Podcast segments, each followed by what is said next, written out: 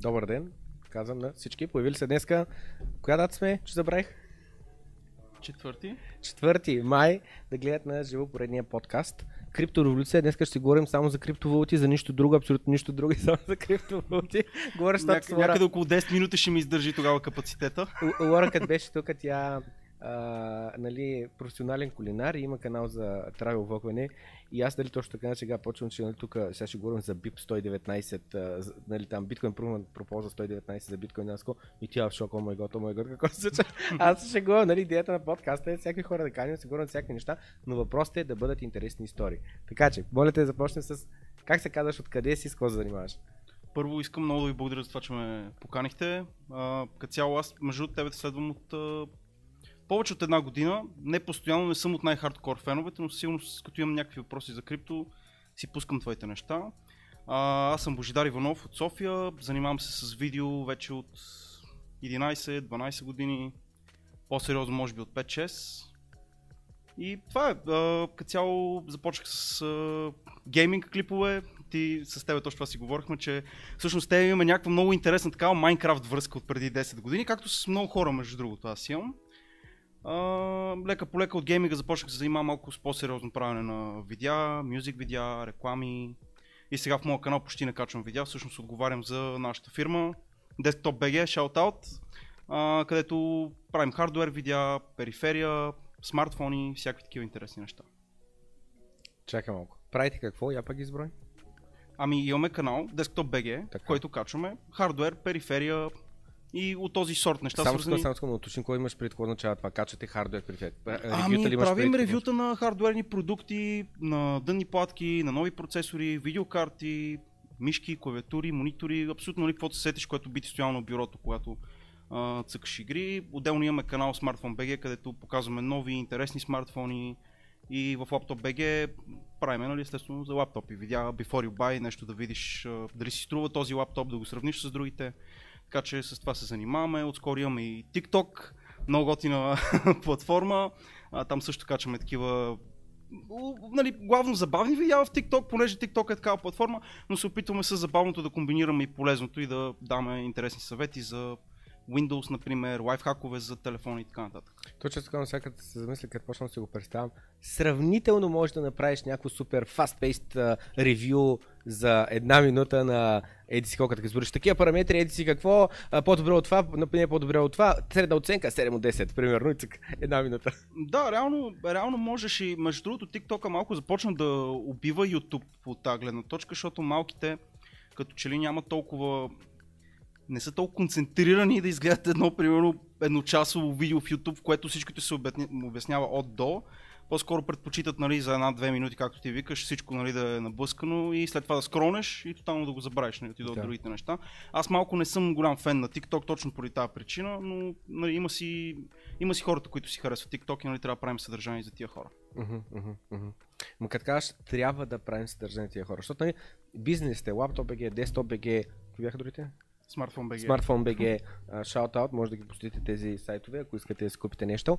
Та, а, те носят стойност на техните потребители. Как, когато буквално продаваш а, а, хардвер на конкурентна а, цена? Казвам, че на конкурентна цена бия се конкурирал, защото съм сигурен, че защото ако не е, те ще фалира, защото нали, ако си на двойна цена спрямо всички други, кой ще купи нали, оттам? Та, и съответно носиш стойност. Как? Имаш продукт, хардвер, който хората се интересуват и освен това, нали, допълнително, чрез медията, която създавате, контента, който създавате, помагате на хората, нали, вземат решение, кое е за тях, кое се слушава парите, кое е бюджетно решение, кое ако няма никой значение парите, това, това купи дай топ в да топ и така нататък.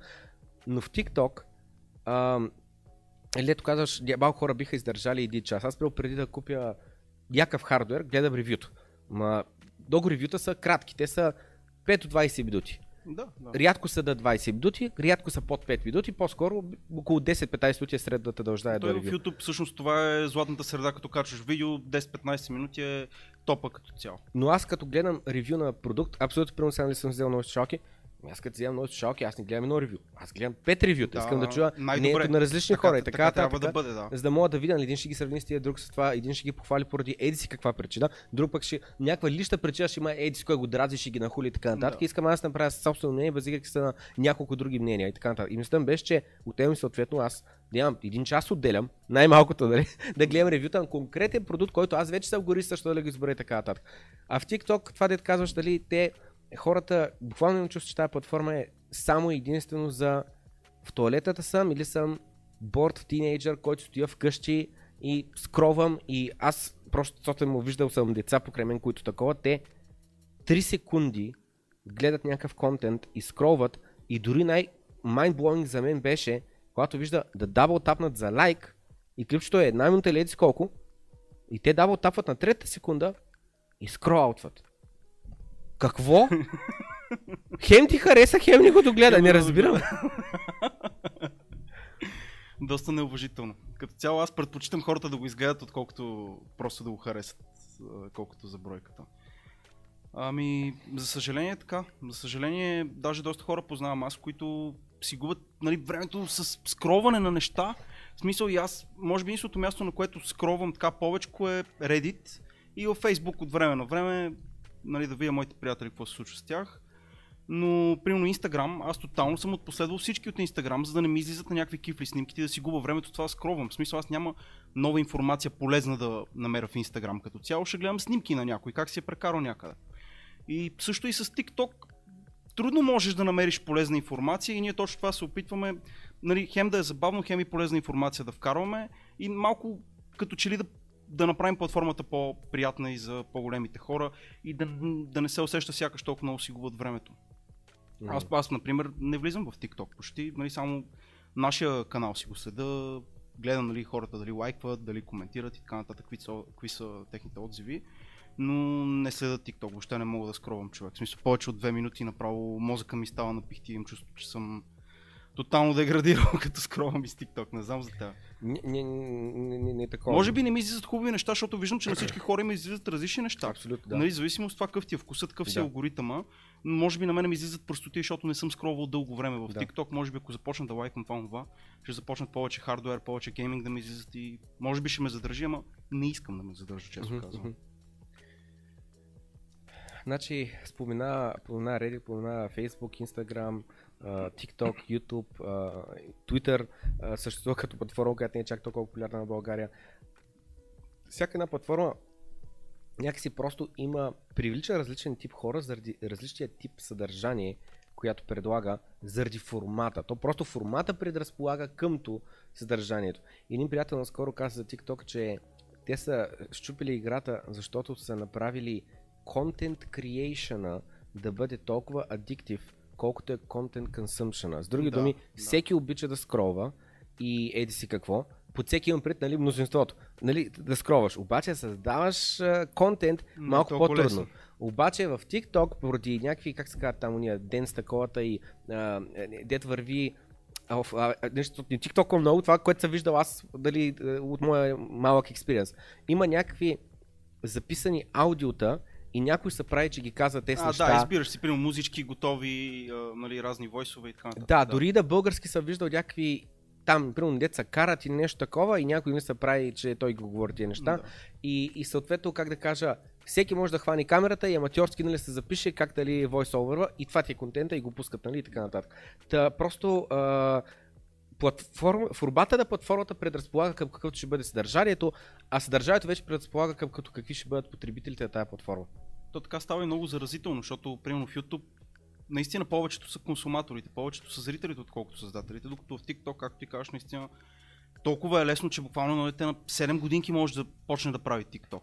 И това, това за мен е плюс. Аз, аз нали, се кефа хората да си изразяват мнението, да показват нали, какви са в интернет. Мисля, че е хубаво нещо, но това пък и до някаква степен е минус на платформата, защото така трудно могат да изпъкнат нали, наистина контент креаторите от просто нормалните хора, които хващат телефона и снимат неща. Защото ние в нашия TikTok главно използваме професионална камера за да снимаме TikTok.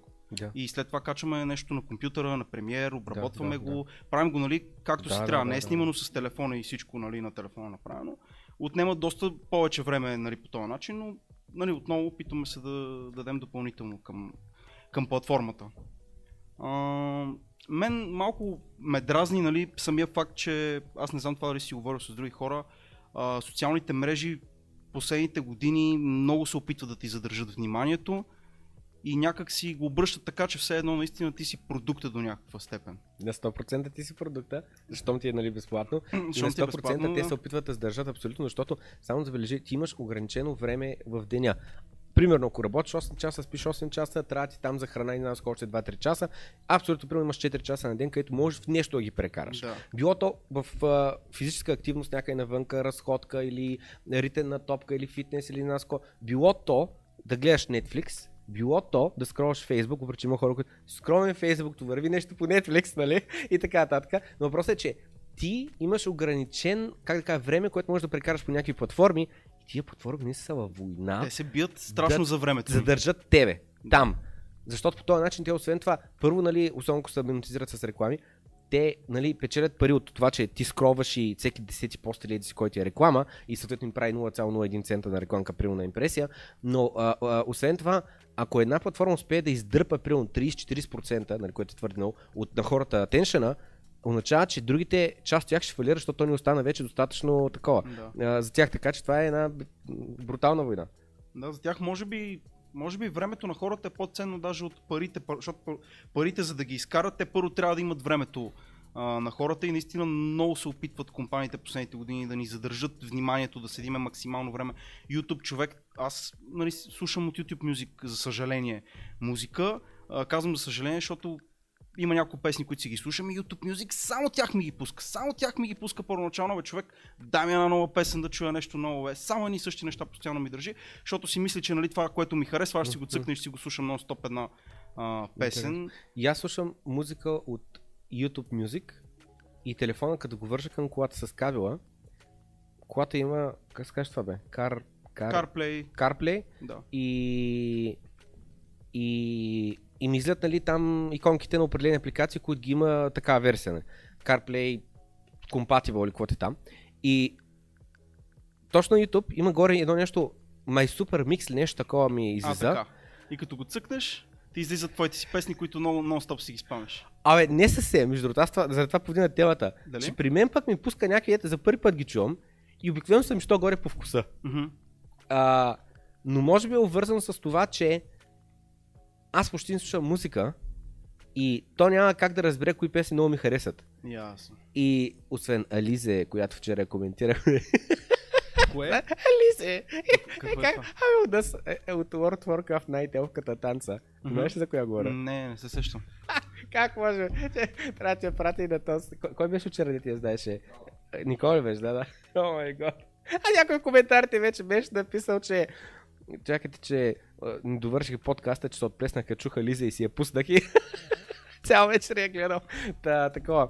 Тя е една мацка. Най-те в танца, като каже нещо, говори ли ти от World of Warcraft? М, Цъкал съм много малко World of Warcraft. В World of Warcraft на Дараса Найтелф и Найтелф, Female Найтелф има един такъв секси танц и въпросът е, че той е взет, нали, анимацията, анимирането на героя е взет от една конкретна маска, която го изтанцува този танц, стана в зала Viral и те го копират нали, вътре в играта. И мисълта ми беше, че той клипа е на 20 години, тя е мъцката вече остаряла и така нататък, но въпросът е, е много култов клип. Та, та, та, та. Ко говорихме? CarPlay. А, да, и че мисълта ми беше, освен, че не е да, освен, че не си я пускал добре да влезеш друго, почти не слушам. Едно време имаше един сайт Plug DJ. Ползвал ли се го? Където се редувате всеки да пуска по една песен, това ли беше? Точно така. И сте на една сцена с едни такива Точно геройчета. така. Мега якия сайт. Да. Супер social такова, дето всеки нали, се добавя в кюто и чака нали, да му дойде реда да пусне песен и а, хората, ако нали, някаква трол песен, нали, хората я даунвотват и се скипват да. този диджей и идва следващия, а пък хората като те харесат, спечелиш точки и с тия точки можеш да си купуваш скинове, не знам с какво и така нататък.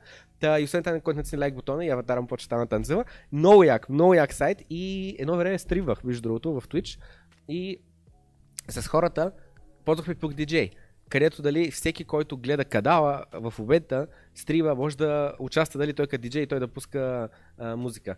И тъмността беше, че оттам слушах много музика, но след което просто главно аудиокниги, подкасти или еди си какво и почти не съм, а, такова, почти не съм а, слушал музика и заради това алгоритъма в момента вкъщи, ако си пусна нещо, обикновено е, гугълвам, не гугълвам, ютубвам нещо рода на Pop Hits 2022 или нещо такова, то ми излизат някакви едночасови стримове или Такива 10 часови. да. Да, и аз го пускам и то никаква информация още не му защото то е Просто някаква музика. да, някакъв рандъм клип там.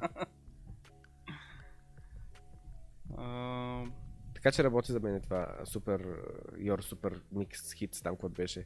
В За, YouTube. при мен а, има някакво специално място Discover, където горе-долу ми излизат неща, които не съм слушал, но обикновено ми ги спами YouTube, нали, за да ме държи и той. Вижте, възможно това най-добре. съдържанието, не мога да се някъде го бях говорили, че Виж сега, примерно YouTube, аз лично съм много доволен от алгоритъма на YouTube. Наистина ми предлага неща, които са ми интересни. Като се на хом страницата, ми излизат клипове от хора, които следвам, но понякога добавя и някакви дет не следвам. Да. Абе, наистина, от цял... аз всеки път, като отворя страницата началната, примерно излизат Диан колко са там, 15 на клипа, поне един има, който искам да гледам. Поне един. Ако скролна надолу, поне още един ще избера. Избирам 2-3 клипа, отварям ги в нови табове и след това почвам да гледам там на едно и половина две скорост. И алгоритъм на YouTube конкретно за видеоклипове доста добре ме хваща. Проблема ми е следния. Защото акаунта ми е на 10 плюс години, аз вече съм нафолнал 200 плюс канала. И алгоритъма ми предлага главно клипове от канали, които съм гледал скоро. И съответно има прямо един 2 minute paper се казва, който а, е... О, усещам се, той обяснява за изкуствен интелект. Точно така. Нали така? Да, и въпросът е, аз този канал много харесвам и по принцип му гледам всеки един клип, защото те са кратки, те са 5-6 минути, пък също ти показва дали AI в еди си какво как се в еди си какво как се Да. Беше, не ми го предлагал, не знам с колко време. Викам, какво стана с този канал, дай да видя. И гледам, «Уа, това е с клипа, е дете съм ги гледал. И аз просто не попадам на тях, защото ми ги слага на това. И също време аз имам 200 канала. Аз вече и не ги помня всичките, които съм ги фолнал. Обаче реално, не го казвам това с идеята, че вече са толкова много и примерно не се интересувам. Не бе, те са хубави канали, защото съм ги фолнал. Но Той просто като не ти ги показва YouTube и ти тотално забравяш. Ти не можеш Да. само да мислиш еди Да. кой си сега, кога ще И сега от време на време буквално отивам в там subscribes и скролвам надолу да, да разгледам я какво бях subscribe и да цъкна на канала, за да му видя клиповете, да гледам нещо и да му кажа, аджаба, нали, предлагай ми от този тип, нали, от този такова. Да. А, но, такова, но, но това нещо мислям беше, че да се опитат да задържат съдържание, а, вниманието. Ако е хубаво, ако е с хубаво съдържание, нали, грех, грях ли е? Еми, не е грях. Въпросът е ти да си имаш някакъв... Аз в един момент толкова много се разсейвах, че направо си слагам или си слагам таймер, или поглеждам часовника, сядам в YouTube и си казвам, нали сега е 12, в 12 и половина да съм изчезнал от YouTube. Искам нещо друго да правя. Защото човек толкова дълго ме държи, преди като бях по-малко, особено седа до 5 сутринта и гледам някакви неща, които сигурен съм, че на всеки му се случва. 5 сутринта и ти гледаш някакви ракети как ги правят. Докъде стигнахме? Как стигнахме до тук въобще? Как има такива бебета. Аз в 3 часа вечерта а, рибите спят ли? Нещо да, такова. да, е такива. В смисъл, той интересно е, окей, интересно е, ама в крайна сметка, нали, трябва ти да имаш време за някакви продуктивни неща. Ема това е нали, за мен въпрос до лична дисциплина или как да кажа, до приоритети или не знам си какво. Смисъл, нали, ако си кажеш сядам да бачкам, пускаш някаква монотонна музика или някаква музика, която няма да разсева твърде много и си бачкаш, нали, дали пък да пъмпа или джим мюзик или не знам с какво, и си бачкаш така нататък. И, ем, предполагам не особено за, за деца може да е супер адиктив, защото е този допамин на от това ми харесва, от това ми харесва и по скролвам и следващо, и следващо, и следващо.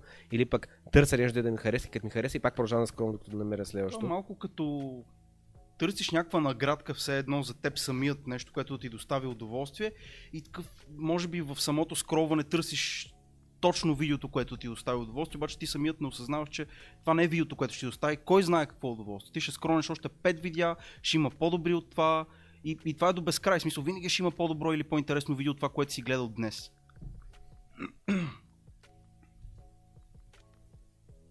Замислих се има такова. Първо сещах се някакви други канали сега в момента. Сега скоро има един канал Went Over Production, който се занимава, просто прави клип на някаква тематика и а, имам преди информационен клип за определена тематика, да запознай с, с този казус и изследвам няколко такива кан- канали. Другия пример, който се сещам е Answers with Joe а, и той пак е така, хваща, те да знаме, как работи карбуратора, примерно, разбираш. И сяда и го разнища. А, и сега как това? Smarter Everyday. Има един такъв канал, Знам го, да. който публикува рядко клипове, но са супер яките клипове. Това беше с този пич и сина му, нали? Имаше. Джастин, не, м, той има три деца, този спич, за който аз говоря. Smarter Everyday, а, той е Джастин, не как се казва, и той е женен с две-три деца. Май разрязваха плей бутона им точно.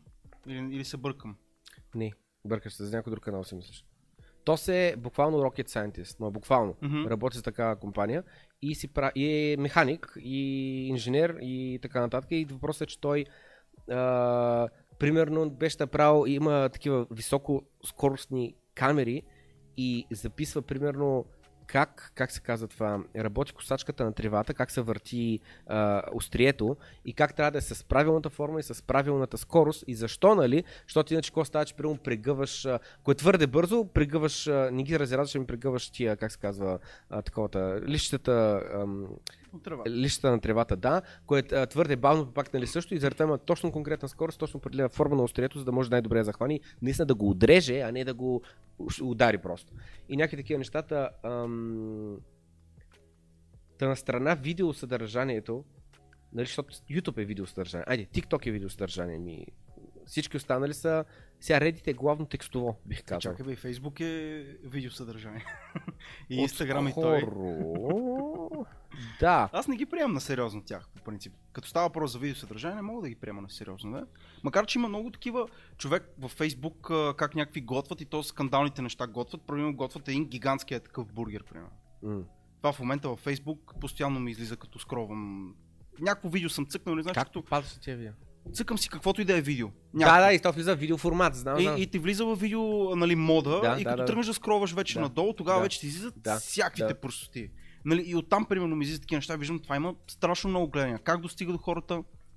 Нямам абсолютно никаква идея, наистина.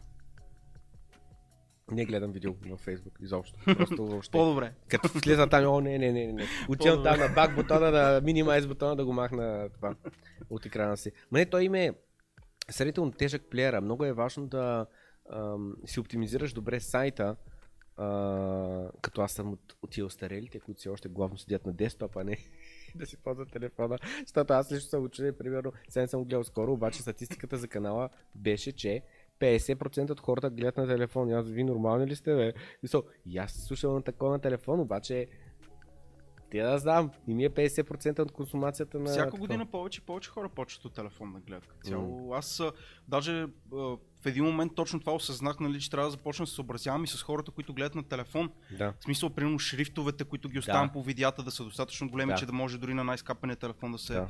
прочете, защото пък, нали, има, може да вземеш някакъв много голям телефон, може да вземеш някакъв супер малък телефон. Да. Той има различни видове. Така че и с тях трябва нали, така да ги мислиш, когато правиш неща в YouTube.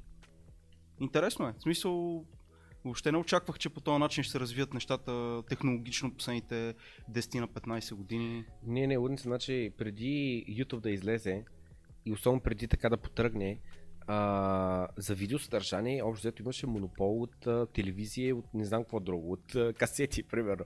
А, а сега, нали, благодарение на YouTube, просто всеки може да направи YouTube канал и безплатно да качи и по един или друг начин се монетизира канала. Било то през AdSense, било то през а, някакви неща да продава или а, спонсори да има и така нататък. Но това съдържание, което се качва там, нали, говорихме за гейминг по-рано, хората качват плейтрута или а, нали, Twitch, когато намесим пък те, нали, там е стриминг и да, остават водове, все още остават водове, видео demand. да, хайлайтове също. Но Мисля беше, че е такъв, такъв тип съдържание, което е, как да кажа, то е развлекателно, но само забележи стримовете. Един гейминг стример сяда, играе днеска 10 часа и стримва. 10 часа! И хората, разбираш ли, често казвам, не знам който...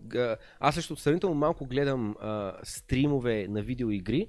Никой не съм бил тия, дето много да фолват точно определен човек и много да го гледат и така нататък. така.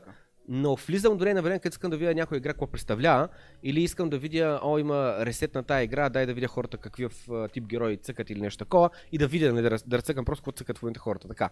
Но до там. Но въпросът е, че има хора, не съм сигурен, докато са на работа ли го правят, докато са вкъщи ли, а, и така нататък. И особено това нали, е голяма култура в Штатите, като там нали, е малко по-различен. Отново, не знам тия хора, работят ли нещо докато гледат, имат просто ужасно свободно време или какво, как стоят точно нещата. Но, но, контентът ти е 10 часа стрим. Хората сядат и гледат с часове.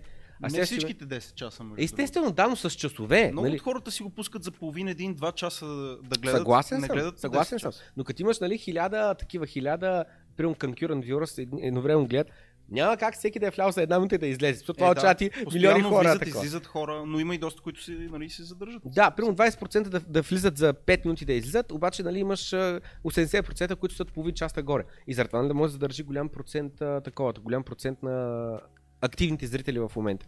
И, и след това, като сравниш с TikTok, където буквално е 3 секунди. 3, то няма и 3 секунди, понякога и една секунда е половина инстинктивна реакция на следващото. Не знам, а, много се, много се изменя просто content creation и content consumption. И нали не е идеята, не е това, което беше, ами идеята е какъв е, как, как, какво ти дава този контент, защото при един стрим, нали ти като фолваш някой и като си му фен, и като го гледаш и като а, а, нали, той говори с чата и казва, давайте чат, всяко да направим и някакви такива неща, нали, все едно всички заедно играем някоя видеоигра. Да. То това кара доста хора реално да гледат Twitch стримерите. Или това, че са част от нещо, или това, че стример е много добър, или пък ако не е добър е забавен някой, който там дали псува, дали има интересен хумор. Това са нещата, които задържат в Twitch. То, в крайна сметка трябва да имаш едно от тия качества, че да можеш да задържиш някой повече от а, 10-15 минути. Иначе ако ти си някакъв сухар и нито си добър, нито си интересен, нито а, комуникираш с хората там, ти за какво си там? Фани го качи направо едно видео в YouTube как си играеш играта. М. Добре, става ли се върнем за малко на ти какво точно правиш? Значи спомена лаптоп BG, смартфон BG и десктоп BG. Но как ти минава на теб работния ден? Какво точно продюсваш, какво точно правиш за кого? Ами, всяка седмица е различно. Значи аз имам постоянна работа, която си е във фирмата, в Desktop BG. Там отговарям за нали, всичките канали, където качваме видеа, като доста от видеята всъщност аз ги правя. В момента имам още едно момче, което работи с мен. И заедно, нали, произвеждаме различно съдържание за различните платформи, ревютата, обработваме ги. Двамата сме и сценаристи, и монтажисти, каквото нали, си представиш, че е едно видео, за да може да бъде направено. А, отделно си работя и на свободна практика, снимам мюзик видеа на рапъри, защото слушам главно рап. А, прави реклами, нали, когато някой ми... Имам си някакви клиенти, които ми звънат, търсят ме и с това се занимавам. Главно, главно видео под всякаква форма. Дали ще бъде а, реклама, дали ще бъде ревю, дали ще бъде влог, как- каквото и да е, нали, ако има някой, който е надъхан да си плати да получи добро видео, аз а, го правя. Даже е сега щяхме да правим на едно парти а, такова като After Movie и също така реклама за него, обаче отпадна. И всъщност а, на, е сега на 1 април много готин проект направихме. А, не знам дали ги знаеш, а, Comedy Club София. Мгм. Те са стендъп а, комедианти и имаха в, в зала едно участие и ние снимахме цялото шоу, стана много, много брутално. С трейлър, с а, всичките им сетове от до много готино. Така че да, горе-долу с това се занимавам. Страст ми е от доста дълго време и може би последните 5-6 години така започнах по-сериозно нали, да се интересувам и да се опитвам да апгрейдвам. Гледам всеки ден нещо ново да науча, дори в Premiere Pro, която тотално ми е унищожила всякакъв вид нерви тази програма. Не знам, ти с, с, какво едитваш? С кой, с кой едитваме? Или ти не едитваш? Иначе, иначе чакай, чакай, чакай. Иначе, като започнах канала, а, а, си направих сам някакви неща и някакви едитинги. Да. Съвсем в началото на първите ми там а, туториали какво е биткоин, какво е блокчейн, не знам с какво те бяха записани, не стримите ми записани видеа, където нарочно съм сложил, нали, аз имам скрипт, който съм си го написал, прочел съм си го Да. и идеята за да може да се възприеме по-добре от хората, съм добавил някакви асети визуални, които нали, да стимулират човека, а, инфлация, еди си какво, а, нали, биткоини, монетата там Аз съм ти ги гледал, много се апгрейднал между другото. И да, да, точно така, много, много, много за съм задобрял. Няма, са, няма значение дали някой друг. Дали да, да, разбрах, разбрах, да, да, шегос, шегос, просто шегос. Да. Та, та мисля беше следната, че, че тогава, нали, а, не мога да се сетя как стигнах до Vegas Pro апликацията с нея, като идеята, че е супер елементарна. Имаш таймлайна, имаш а, а, нали, функционалността за, за скречване на такова на асета, имаш забавяне за забързане. Това ми трябваше, само това ми трябваше. Да. Просто аз ще ги направя. След което, нали, OBS просто да си да си сложа някакви сцени, за да мога да си стримам и така нататък. И това е. Ам, като Само секунда. Като той, нали, самия канал, като започна, брандинг, име на канал, Няско, не беше важното заради това български криптоканал, сложно там едно биткоин лого на един сифон и това е. Нали, дете, просто дай да започваме, дай да правим нещо, пък после нали, ще го обмислим. И а, Пам Памела, която прави част от дизайните на тенските ни, плюс тя рисува картините, които а, продаваме, тя, криптокартините, тя ни направи за сега конференцията март месец ни направи а, баджовете, ни направи паното от Заре голямото Crypto Revolution, ни направи банерите всичките, много яки банери и, мисълта беше, че тя ни направи на някакви такива асети, които да бъдат а, като брандинга на, на канала. Но Ско там ни е човека, който е мозъка ще използвам думата таланта за трейлерите на, на събитието, за а, модела на тиктоците, как да бъдат като, като формат. Ско нещо да добавиш? Final Cut. Final Cut. Да, да, виждам. аз, аз бях с Mac, обаче така не можа да, нали, да стигна. Да, да свикна с uh, Final Cut, защото и аз бях с Vegas доста дълго време и може би 2016 реших да го пенсионирам най-накрая. Просто виждах как ми губи страшно много от времето и нали, виждам други хора, които ползват премиер. Същото видео, което аз бих направил в Vegas, примерно ако ми отнема два дни целият проект, на премиер един ден или половин ден. Да, да. И почнах да го уча премиера, всичко от начало и между другото много бързо стана. И си взех и MacBook Air сега, като пуснах тия с M1 чипа, това с M1 ли?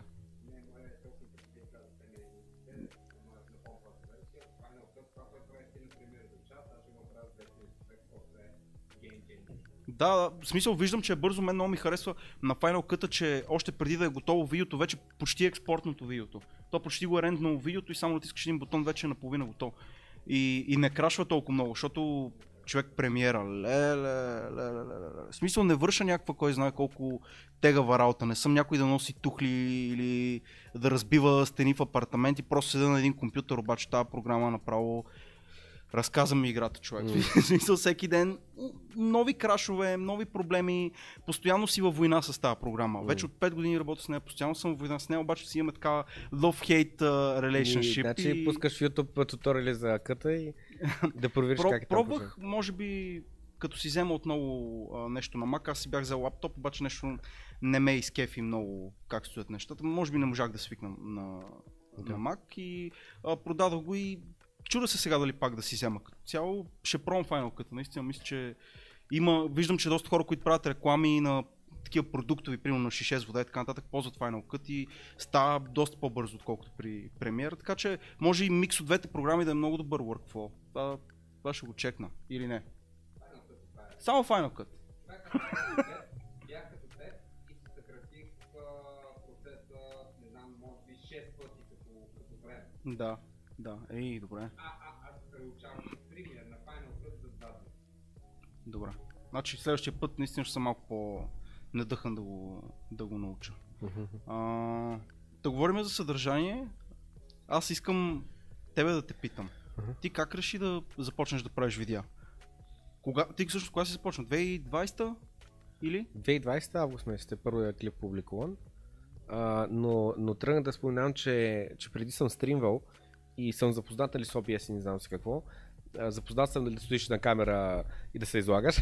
Да. Особено, защото играхме една игра с хардкор, където като мреш и умираш. Край. Няма рестарт, резорект, не знам какво. Не, не, край. Игрията ти може да си играл с някакъв герой две седмици и умираш и рип. Това е. Две седмици труд похабен. И после трябва наново. Отново път, край. Той е неизползван вече игра. Ясно. И мисълта беше, че нали, то, хората, като играеш в такъв мод, нали, хората гледат буквално с надежда, о, човек да, да умре. Те За ти реакцията. Да, точно, да. Да. Има точно такива rip compilation, дете ли да виж как, бау, как блъска в ласта, буквално се да защото играл един месец и разбираш, умира гера. Да, да, и такова. И ми, тази история съм разказал сравнително няколко пъти, че общо взето бях поканен, значи нали, в CryptoZone 2017 2018-19 беше големия страх, че това нещо от, през моите очи, че ще умре, че ще отиде до нула. А в същото време аз като съм... Значи ти си го имал този страх. да, аз като съм влязал тогава 2017 не съм влязал заради о, човек ще направя милиони. Това за мен беше като сайт ефект, но важното е, о мой год, тази система абсолютно има логика и лимитирани пари, без инфлация, наско. Идеята това ме привлича повече, отколкото идеята, че ще изкараш много пари. И 2018-2019 идва страха, в който, о мой год, човек, това да да не умре. И буквално си кажеш, аз съм налял всички спестявания и не ми пука, прощам да ги загубя Обаче това нещо да оцелее и да тръгне нагоре. Разбираш, по-важно е това нещо да оцелее и да тръгне нагоре, отколкото аз да изкарам някакви пари и да не си загубя парите. Просто Да. едното е с много по-голяма тежест, важност, отколкото другото. Да. И, и това е 2018 нали, то накрая, ноември и декември започват рязко цените вече от 6000 до 3000. 2019 започваме на 3000 и вече само в февруари месец, примерно, вече тръгваме нагоре и ескалира много бързо. За 3-4-5 месеца ескалира до 14 000. Така че от 3 до 14 000 това е близо 5x прави нагоре. Та... И тогава вече нали, се връща надежда, о, ес, нали, биткоина успя, нали, Викаш, да такова и така нататък. Да, и фомото се търсе, купуваш на 14к като нормален, нали, още последните пари. То тръгва естествено да долу. Примерно сега, нали, аз си ползвам всяка покупка така нататък, но 100% нещо такова е било. Да. Та, мисля беше след това завърти около 10к, идва роната, идва големия краш, там пак направо не можеш да спиш, не заради друго, ами защото бях гледал някакви клипове в Китай, някакви хора как припадат на улицата, падат с главата надолу, никой не реагира и се чуеш, значи това е нормализирано ли там, постоянно умират хора или Чакай, заради кое е това? когато започна короната ли? Да, защото тя започва 2019 нали, Много накрая на 2019. А, но са плъза по света, нали, 2020. Да. И съответно, аз съм гледал такива клипове още от януари месец, примерно, ликнати клипове от, Да. а, как се казва, тяхната апликация, не WhatsApp, ами а, WeChat. WeChat. WeChat. И Дето припадат. А добре, и аз, и аз тия видеа съм ги виждал и... Виждал ли си от тогава такива видеа? В смисъл, откакто а, стана толкова популярен вирус, случва ли се да видиш някой да припада на улицата от вирус? не, Това на мен ми е много странно. В смисъл, аз вярвам, че има вирус, но е това нещо, конкретно ти сега като го каза, спомням си го, просто е много странно. да. Просто е много странно. Та тия видеа просто един вид, как да кажа, всяват допълнителен страх, че се чуеш зомби апокалипсис ли идва, край на света ли идва, колко зле ще са реално нещата, защото нали не че чак зомби апокалипсис, нали? обаче идеята е, ако са много зле нещата, това означава, че пазарите, като са паднали яко, няма да се вдигнат дълго време.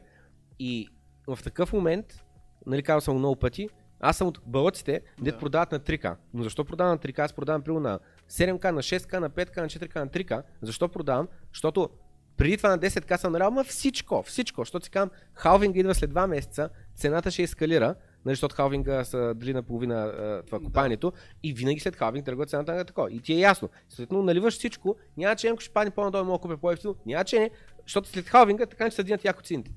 Обаче не си очаквал, не си антисипейтвал такъв голям краш. И по време на краша, първо, че имаме краш, и второ, ти си налял всичко, и трето, с майндсета, нали това нещо му продължи две години напред, без такова. А ти като си налял всичко, като нямаш пари буквално вече за найема, края на месеца, и нали, което е голямата грешка, не наливай всичко. Поне Да. 6 до 12 месеца напред, имай пари за найем, за такова, за ток, за вода, за храна и така нататък. Другото наливай. Аз направих грешката тогава да налия абсолютно всичко. И съответно бях отида да продавах пътя надолу, и след това обаче започнах да купувам пътя нагоре. Което, което съм продал на 3К, го купих обратно на 5К. Което продавах на 5К, го купих обратно на 8К, примерно, така нататък. И реално съм загубил нали, процент. И аз нали, не цялото портфолио съм продал и да съм купувал, ами, нали, примерно 10% от портфолиото, даже по-малко, а, към 5-6% е идвал. Тогава съм продал пътя надолу и съм купил на малка загуба на пътя нагоре. Така че толкова голям фал не съм направил, но минавам през всичкото това, като да се мине емоцията, че 2017 с- е, откриваш биткоин и си казваш, човек, това е бъдещето. 2018-2019 си казваш, о май год, това нещо умира, надявам се да не умре, защото е по-важно от всичко друго, да да оцелее. 2020 идва Рона Краша и си кажеш, нали, шет, нали, а, имат големи проблеми, след това почва река върто и кажеш, о, не е чак толкова зле явно, купуваш обратно и след което има малко затишие и по време на това малко затишие ма канят на една криптопирамида, ще я кажа даже, Криптопирамида. криптопирамида. М, Общо казвам, Кюбитек, някакви бълъци, чукундури. Ма не се чукундури, не заслужава думата чукундур, бълъци са. Та, та след Кюбитек са такива, дето дай сега тук 2000 долара и ти ще получаваш 30% доходност на месец. Освен това ще имаш достъп до нашата скрита група Crypto Kings, където ще получаваш сигнали, какви ауткоини да купуваш и така нататък. Да, с имена и така нататък абсолютно. Ама ти дали не си в тази групата, в която са шефчетата, които дъмпват, или си в групата, в която са овцете? А, не знам, точно това обяснявах на това, да, че точно това обяснявах на човека, който ме поканя. Аз викам, това е пълна простотия и така нататък, и пирамидка и така нататък. А, не, не, не. Беше а, е, човек от екипа в момента сега. Беше тогава човек доста забуден, не разбираше какво се случва Да. и че как, в какво участва. И аз как директно. Има два варианта. Или напълно осъзнаваш какво се случва и каниш хора, ги каниш към кланицата, или си просто част от забудените и не разбираш това, че е измама. Не може да гарантираш 30% доходност на това, не можеш да казваш, о, ние работим с как те го наричаха некитовете, а кулите и съответно ще ли нали, пъмпят дъм схеми да правят така нататък. Викам, това са, как да кажа, не са неща, с които искам да се занимавам, не са неща, които ми харесват и освен това, това, че гарантирате някаква доходност е пълна простотия. Никой не може да ти гарантира 30% доходност на месец, не на година, на месец. Това е абсурдно. За 3 месеца ти си удвояваш парите. Нали, смисъл, за една година парите са ти по 5, нали? Ако е толкова лесно и ти е гарантирано, пълен глупост. Както и да е. Та, това ми е нещо, тая криптопирамида, която вече колко години се пада? Три години след като съм почнал да се заинтересувам от криптовалути и след като вече толкова пари съм налял и толкова енергия и толкова познание и така нататък, виждай го това, си казвам, идва следващия bull market, цените ще почнат да ескалират, трябва да а, почна да запиша някакви образователни видеа на тема крипто, за да може хората да не се подлагат на такива пирамиди. И заради това третия ми клип е за BitConnect от 2017, за да се обясни, че а, няма такива неща, като имаме един а, бот, дето трейдва, всеки ден прави по 1% печалба, заради това за един месец си правим 30% печалба, само ни дай парите, защото ако някой има такъв бот, ще Той стегли един го кредит, ползва ще го вкара, да, точно така, ще кара парите и кредита и 20% лихва да има на година, ти бота, ако ти прави по 30% на месец, няма нужда да го казваш на света, тайничко, тихичко си го ползваш, така нататък. Просто е логика, елементарна Да, да, логика. да, абсолютно. Но някои хора не се сещат. И заради това буквално първият клип ми е какво е биткоин, втория какво е блокчейн, третия е битконект, какво е най-голямата, а, нали сега след OneCoin, най-голямата измама с криптовалута, но 2017 беше най-голямата. Да, да започна канала с такава цел, просто да, да а, как да кажа, да, да, да стигна до хората, за да не се набутват в тая пирамида и това е. Не е било с цел дай подкасти да правим, не е било с цел а, давай общност да правим. Единствената цел е било, трябва да се запише клип, който да обяснява за криптопирамидите и по това време, като написах биткоин в търсачката, ми излязоха 5 клипа на кръст, които всичките бяха стари а, и всичките бяха от канали, които не са канал за криптовалути, ами бяха за други тематици. Имаш пред на български клипове. Да, да, да, биткоин на кирилица написано Да, в YouTube. да. И единственият канал, който излезе, който не беше такъв, беше канал на Иван Иванов, Pay Crypto Network, където той вече си правеше видеа точно от края на бумарките 2017 през цялата криптозима човека правеше видеа и правеше много, как да кажа, адекватни видеа. А, и заради това нали, се свързах с него, му казах дай да правим подкаст и почнахме да правим подкасти. И така. Аз неговия канал, между другото, чак след твоя го видях и клубът на инвеститор го видях след твоя канал. И човек наистина хубаво, добре, че правите нали, такива неща, защото 2017 аз тогава за първи път имах някаква връзка с криптовалута. Всъщност преди, не знам, 2012 или 2013 за първ път едно приятелче ми каза, да, купим един биткоин. Тогава мисля, че беше към 300 долара, 300-400 долара беше биткоина. Но абсолютно никакво внимание, както на повечето хора историята, с които съм говорил, между другото съм ги питал. И чак 2017 всъщност почнаха тогава много видеокарти да се купуват за купаене на Ethereum. Тогава Ethereum почна много тежко да избива от всякъде. И аз си бях взел една видеокарта преди една година, която 2017 вече струваше доста по-скъпо, отколкото когато аз я купих. Виждам, че я продават и викам, ама, що да не я продам тази видеокарта и да развърта някаква схема с видеокарта. Аз тогава си мислех да поразвърта схема с видеокарти и оттам да изкарам пари, отколкото нали, да инвестирам в крипто, може би най-голямата грешка а, в живота ми. Но ми беше интересно. В смисъл, въобще не съм. Нали, въобще не съм следял тогава какво се случва точно, как работи крипто и така нататък. И а, 2020 купих за първ път биткоин и етериум и то много малко и то в Revolut. Просто да видя какво се случва. Защото и акции също бях тръгнал да купувам тогава. А, и чак миналата година, когато нали, биткоина там април, май месец, когато удари 64 хиляди или колко удари. Ти знаеш по-добре. Така, да. А, тогава нали, вече почнах наистина повече да се интересувам и да всяка седмица да отделям някакви пари, които да ги да.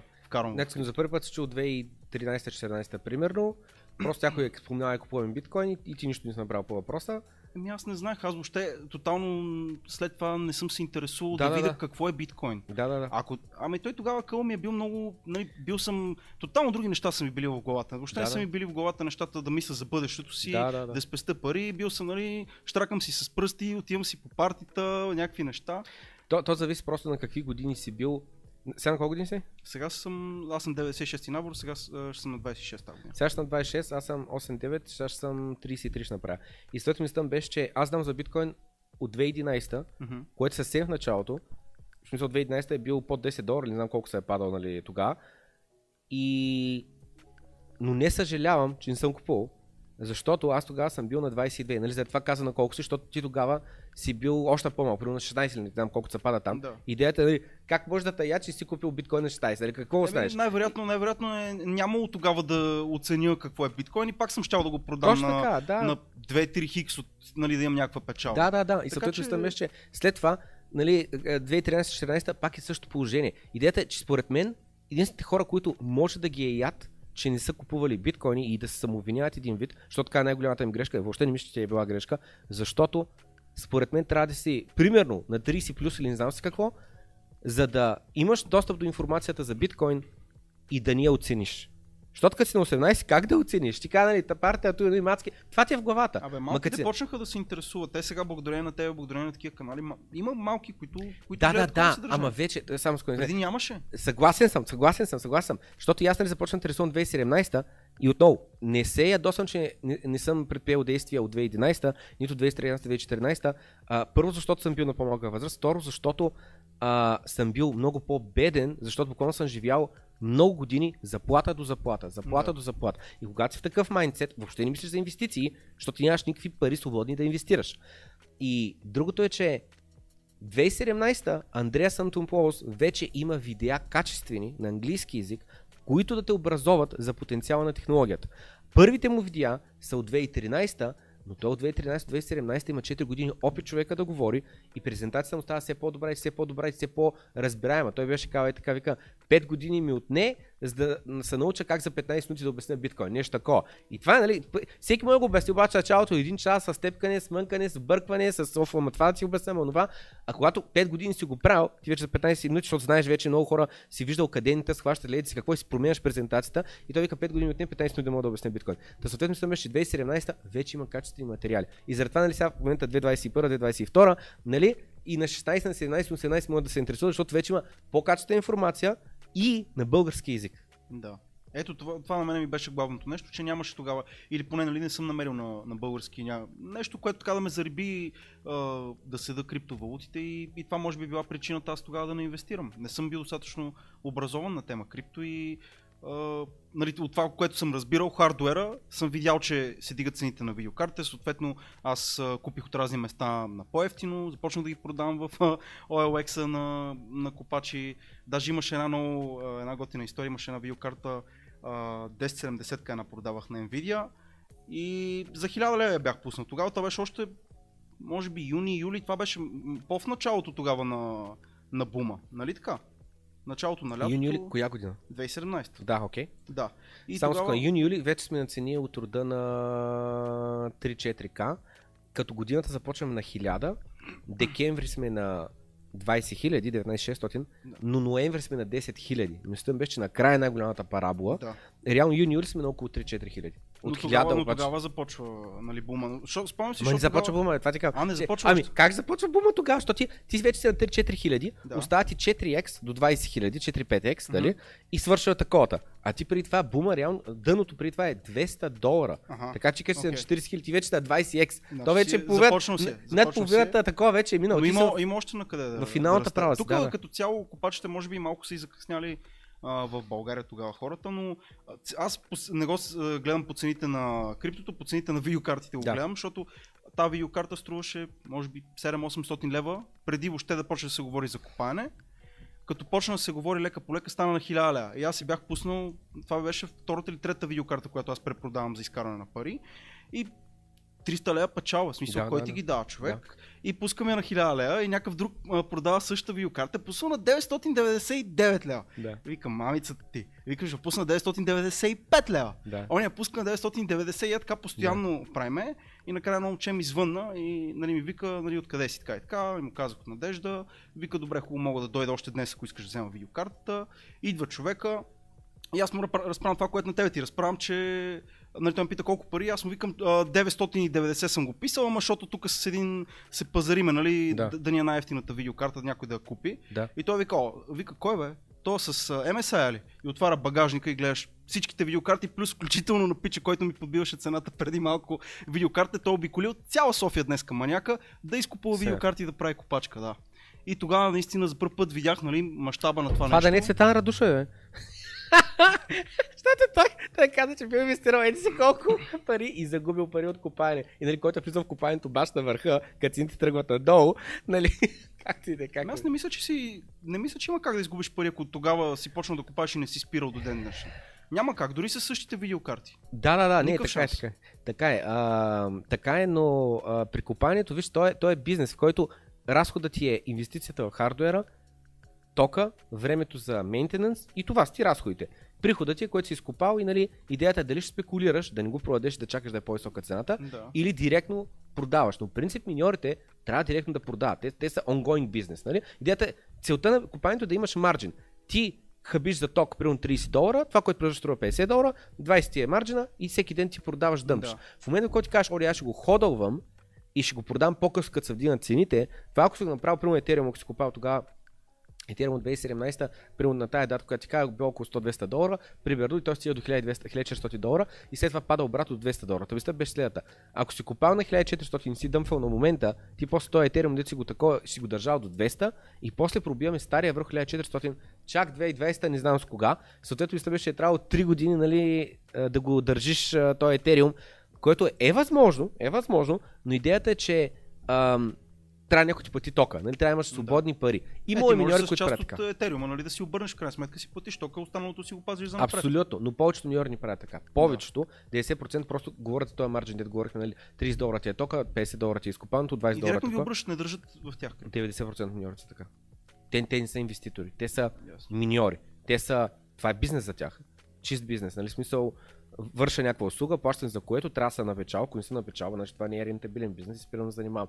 Миньорите, те са друго племе. Те не са инвеститори, те не са ходвари, те не са визионери с идеята, «О, това е бъдещето. Не, те виждат схемата. Инвестирам в видеокарти, плащам ток, купая нещо, което струва повече, продавам. И идеята е, че той е марджин, той отива в началото за изплащане на хардуера, и по 20 долара, по 20 долара, по 20 долара и чакай да схватиш хардуера, тогава вече оставаш на печалба. И проблемът е, че това изплащане на хардуера, абсолютно при 1000 долара ти е видеокарта, на месец примерно купаеш за 100 долара, тока ти е примерно 50 долара, 50 долара ти остава печалба, ти значи трябва 10 месеца подред на сегашните цени да купаеш само половината да такова от видеокарта, но видеокартата му спаднала цената от 1000 долара, примерно 600 долара, ти ако продадеш пак 100 долара ще имаш печалба, нали? Теоретически говорих, защото нали, втора, втора ръка видеокарта не знам с какво.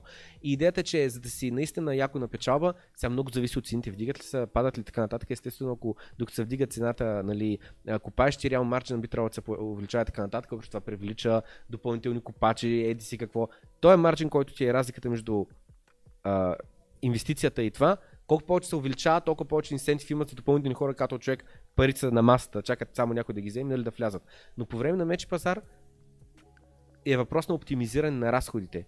Колко ток плащаш, колко точно занимаваш тия машини, дали си на студено място и те те топлят, Да. или си на топло място и съответно ти трябва да ги климатизираш, всички тия неща ти определят общо взето дали си един от тия, които ще дръпнат началото, ще кажат, аз се отказвам. И обаче ти в момента, в който ти го направиш, защото ти си, не си профитабъл, реално сваляш хашрейта и всички от останали миньори са на далвера от това, че ти си спрял, фалирал, защото тях сега в момента по-лесно купаят същото количество криптовалута. Мгм. Ми, интересно е, интересно като цяло това. М- Аз съм пробвал да купая, между другото, на моят компютър, да видя как а, работи. А, Ravencoin съм купал, Ergo също. Даже много исках днес да те питам ти какво мислиш за Ergo. Следиш ли? Не, не, Колкото. не. Конкретно не, а не и Ravencoin, ще кажете са нови. Ravencoin, нали, не, Да. Ergo, защото виждам, че в техния субрейд в... имат към 20 000 човека и доста интересни неща се случват там. Но, за съжаление, нямам цялото време на света да влезна, да прочета всичко подробно. Да, не, значи виж, конкретно за ауткоини, в момента, Ти си по към биткоин, на мен това ми е ясно. не, за, значи виж сега, за мен биткоин е решава проблема с инфлация, с корупция, с знам с какво. Да. И то е едно нещо. А всички останали неща за мен са напълно различни. Как да кажа, ам, за мен биткоини и ауткоини. Това е. Но ауткоините не са лошо нещо. Аз имам в момента 20-30 проекта в портфолиото. Но процента ми биткоин в момента е около 40, етериум ми е от 40, 20% ми е в ауткоини. От тия ауткоини, аз ли казвам, просто не ги помня вече, защото аз ги, съм ги проучил, купил съм някакви, на някакви цени, сложил съм продай процент на тая цена, нали по-висока, на тая, на тая, на тая, тая и си ги чакам. Идеята, освен ако някой проект тотално ни излезе, че съм бил в тотална грешка и преосмисля и дори да пълно с 90% пак да я спася 10% от капитала, освен в такава ситуация аз не бих продал на загуба, бих чакал просто да ми се вдигне цената до да ми удари тия лимит ордери, Да. където съм казал нали, на определени цени. Но на тема аутове мисля беше следната, че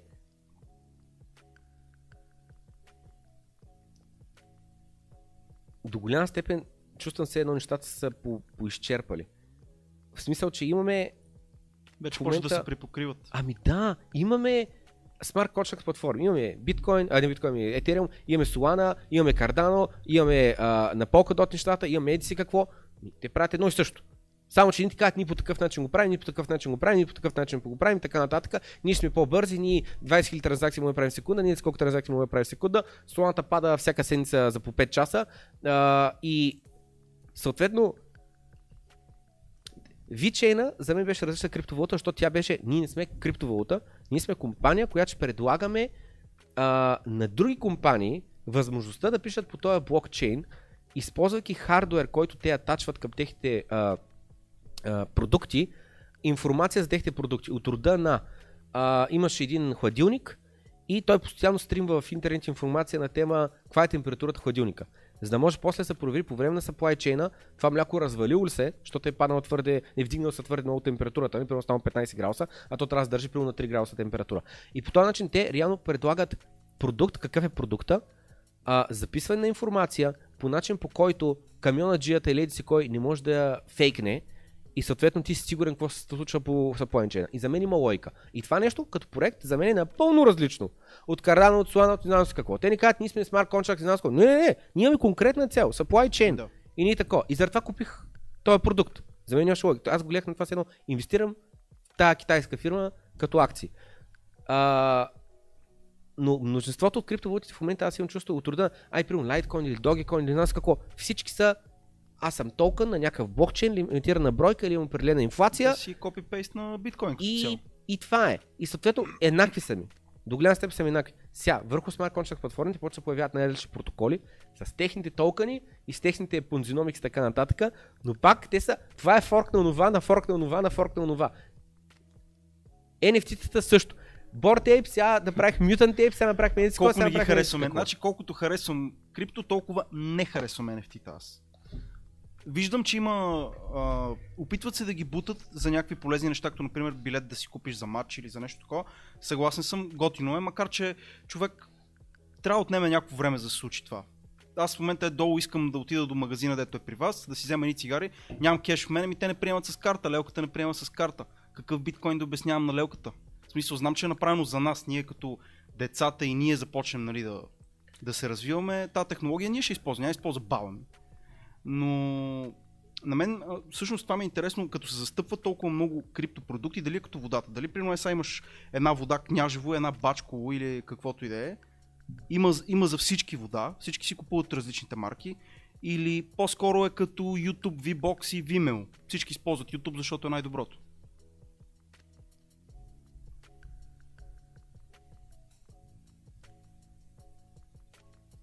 Ами не всички, защото VBOX продължава съществува и да такова. А, но съм съгласен, да, че до голяма степен ще бъде 90% от трафика върху един блокчейн. Има голям шанс да бъде нещо такова, но няма как пък същото време да бъде върху един блокчейн. По-скоро ще бъде върху Layer 2 на един блокчейн. А, а, тъй като просто нали, блокчейна, за да бъде децентрализиран, много хора трябва да имат копия на него, с други размера има значение, както казват мацките. Да, да. И съответно, нали, а, как да кажа, няма как всяка една транзакция, всеки един момент договор, всяка скорост, всичко да бъде на един блокчейн и всичко това нещо да бъде на 100 000 компютъра по цял свят. Твърде много трафик е, твърде много диспейс и не знам с какво. Заради то ще бъде разбито на най-различни 2, които прямо могат да бъдат специализирани. Ние сме за real estate, ние сме за това, ние сме за онова, ние сме за еди какво.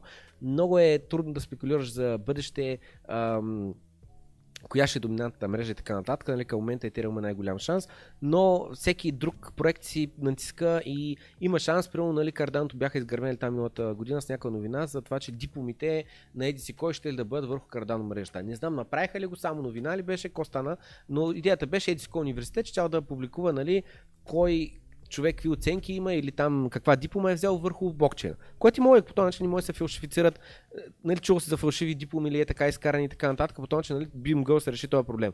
Има лойка, що пък не, примерно айде Cardano, върху него блокчейн, примерно да се наложи в educational средата сред университети и нас какво. Ще видим просто, как да кажа, няма, както и YouTube, когато е излязал, нали, кой е знаел, че той ще бъде доминантната такова. И другото е, нали, сега, защото по-рано говорихме за различни платформи, все още ли е? Нали, TikTok говорихме, че издърпва много от атеншъна на хората. Ми според мен е... YouTube е краля. Както биткоин е краля, YouTube според мен е краля, когато става въпрос за видео. Просто като, като функционалност, бе, ти в TikTok някои от видеята не можеш и да ги паузираш дори. Ти искаш примерно да паузираш да, някаква информация да запомниш, да прочетеш нещо. Да. Ти дори не можеш да го направиш това Да. в TikTok на някои места. Не можеш да скролнеш на някои места. Не можеш а, да си настройваш качеството. Такива неща, които просто YouTube добре са ги измислили. Това все пак е платформа, която, която колко повече от 15 години вече съществува.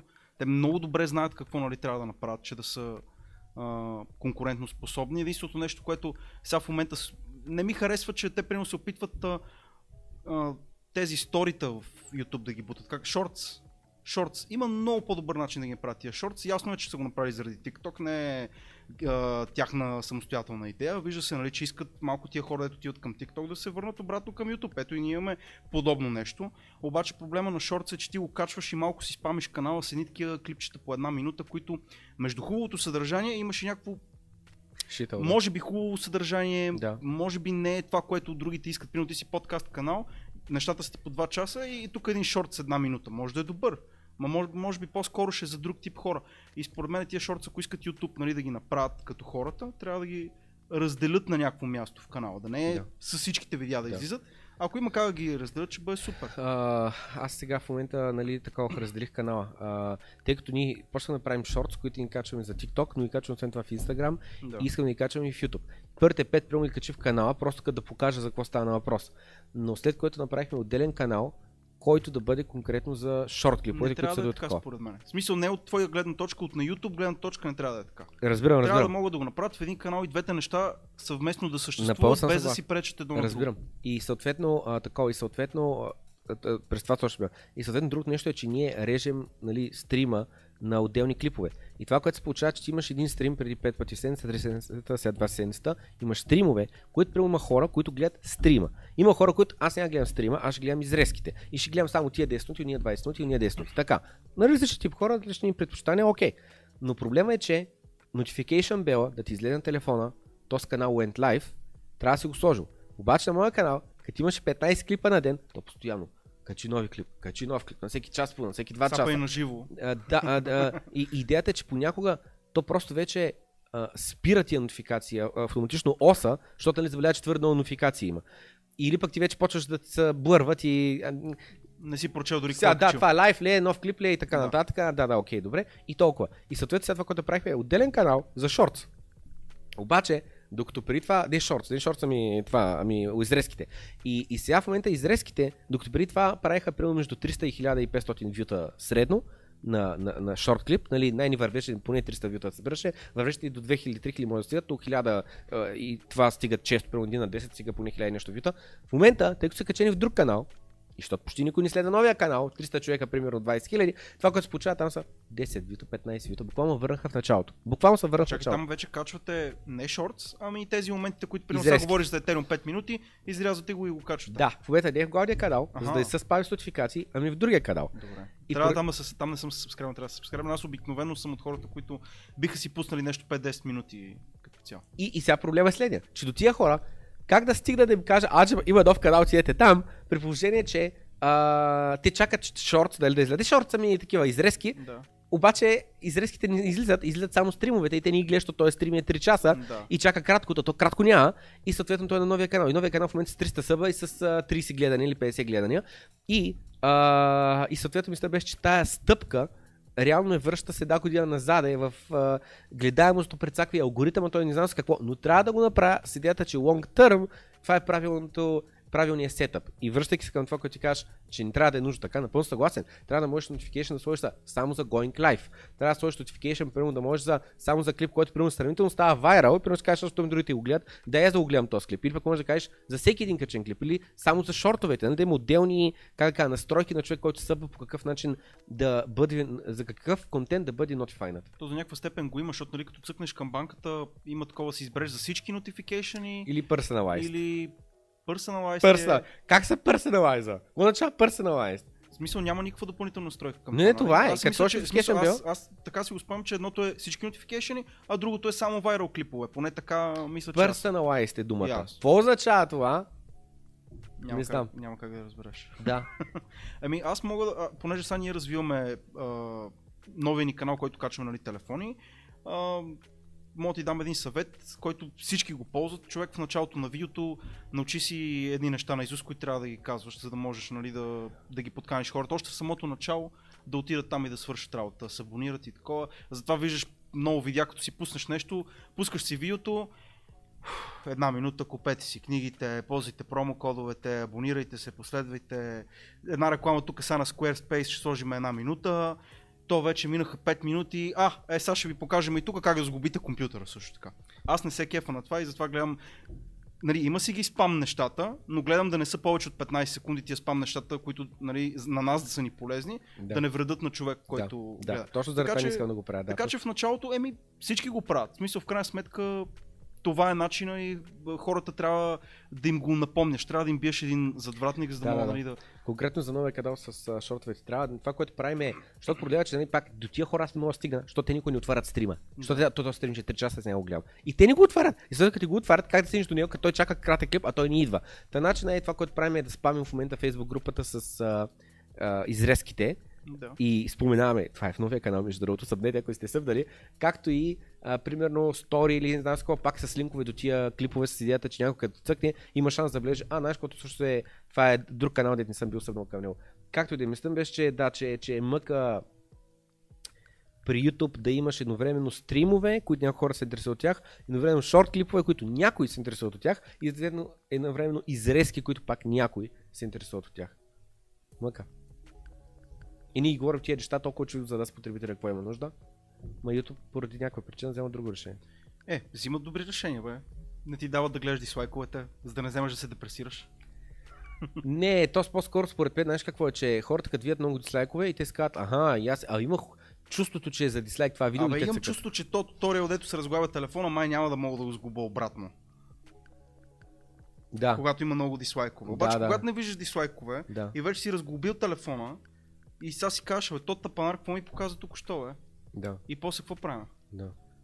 трябва да се виждат дислайковете. Аз м, въобще не харесвам това да не се... Особено, нали, сега тук на някой си тъпа кифла, дайте и опция да си забрани а, дислайковете и да не се депресира там, нали, да не е лошо. Ма ти пак да ги е точно. виждаш, контент креатора ги вижда. Да, бе, ясно, но всъщност да, всъщност да, верно. Това въобще сега се замислиха. То просто публично не се показва. Заради аз гледам по тъгъла, че понякога има някои клипове, дето о, нещо не ти харесва и викаш дай отива при коментарите и като тръгнеш скоро надолу и ти виждаш ратио едно към едно на лайкове и дислайкове или пък едно към пет нали, лайкове към дислайкове и си кажеш, аха, ясна работа, не съм само аз и четеш ли коментарите още повече. Ма те хората почнаха да пишат отдолу в коментарите харесайте този коментар, ако видеото не ви е харесало. За Да. да могат да се видят нали, реално дислайковете, като си лайкнал коментара. Да, да. толкова, в смисъл, реално можем да го правим по този начин да оценяваме видеята, но защо трябва да ни го осложняват? Преди спомняш си бяха с едни звездички даже. Беше от 1 до 5 звездички в YouTube. Да, преди много години. Не, забрал съм това. С звездичките беше. До 2008-2009 примерно. Смятах, добре. Нещо такова. После го улесниха с това. Те гледай да не забранят и коментарите, че тогава е, те няма да мога да си изкажеш мнението. Аз съм много за свободата на словото и това е една от главните причини аз в моя YouTube канал сега да не, да не качвам видеа. Просто не мога да, да се изразя по начина по който искам в моя канал, без да, получа, без да получа нещо обратно като негативизъм. Еми защото защото обичам да, да псувам. Обичам да използвам нецензурни думи понякога. Както, в смисъл, обичам да си говоря, с едно си говоря с тебе, е така, излезе сме навън, говориме си нормално, обаче YouTube вече започват, нали, в България да филтрират, когато има някакви думи, които не са окей да ги казваш.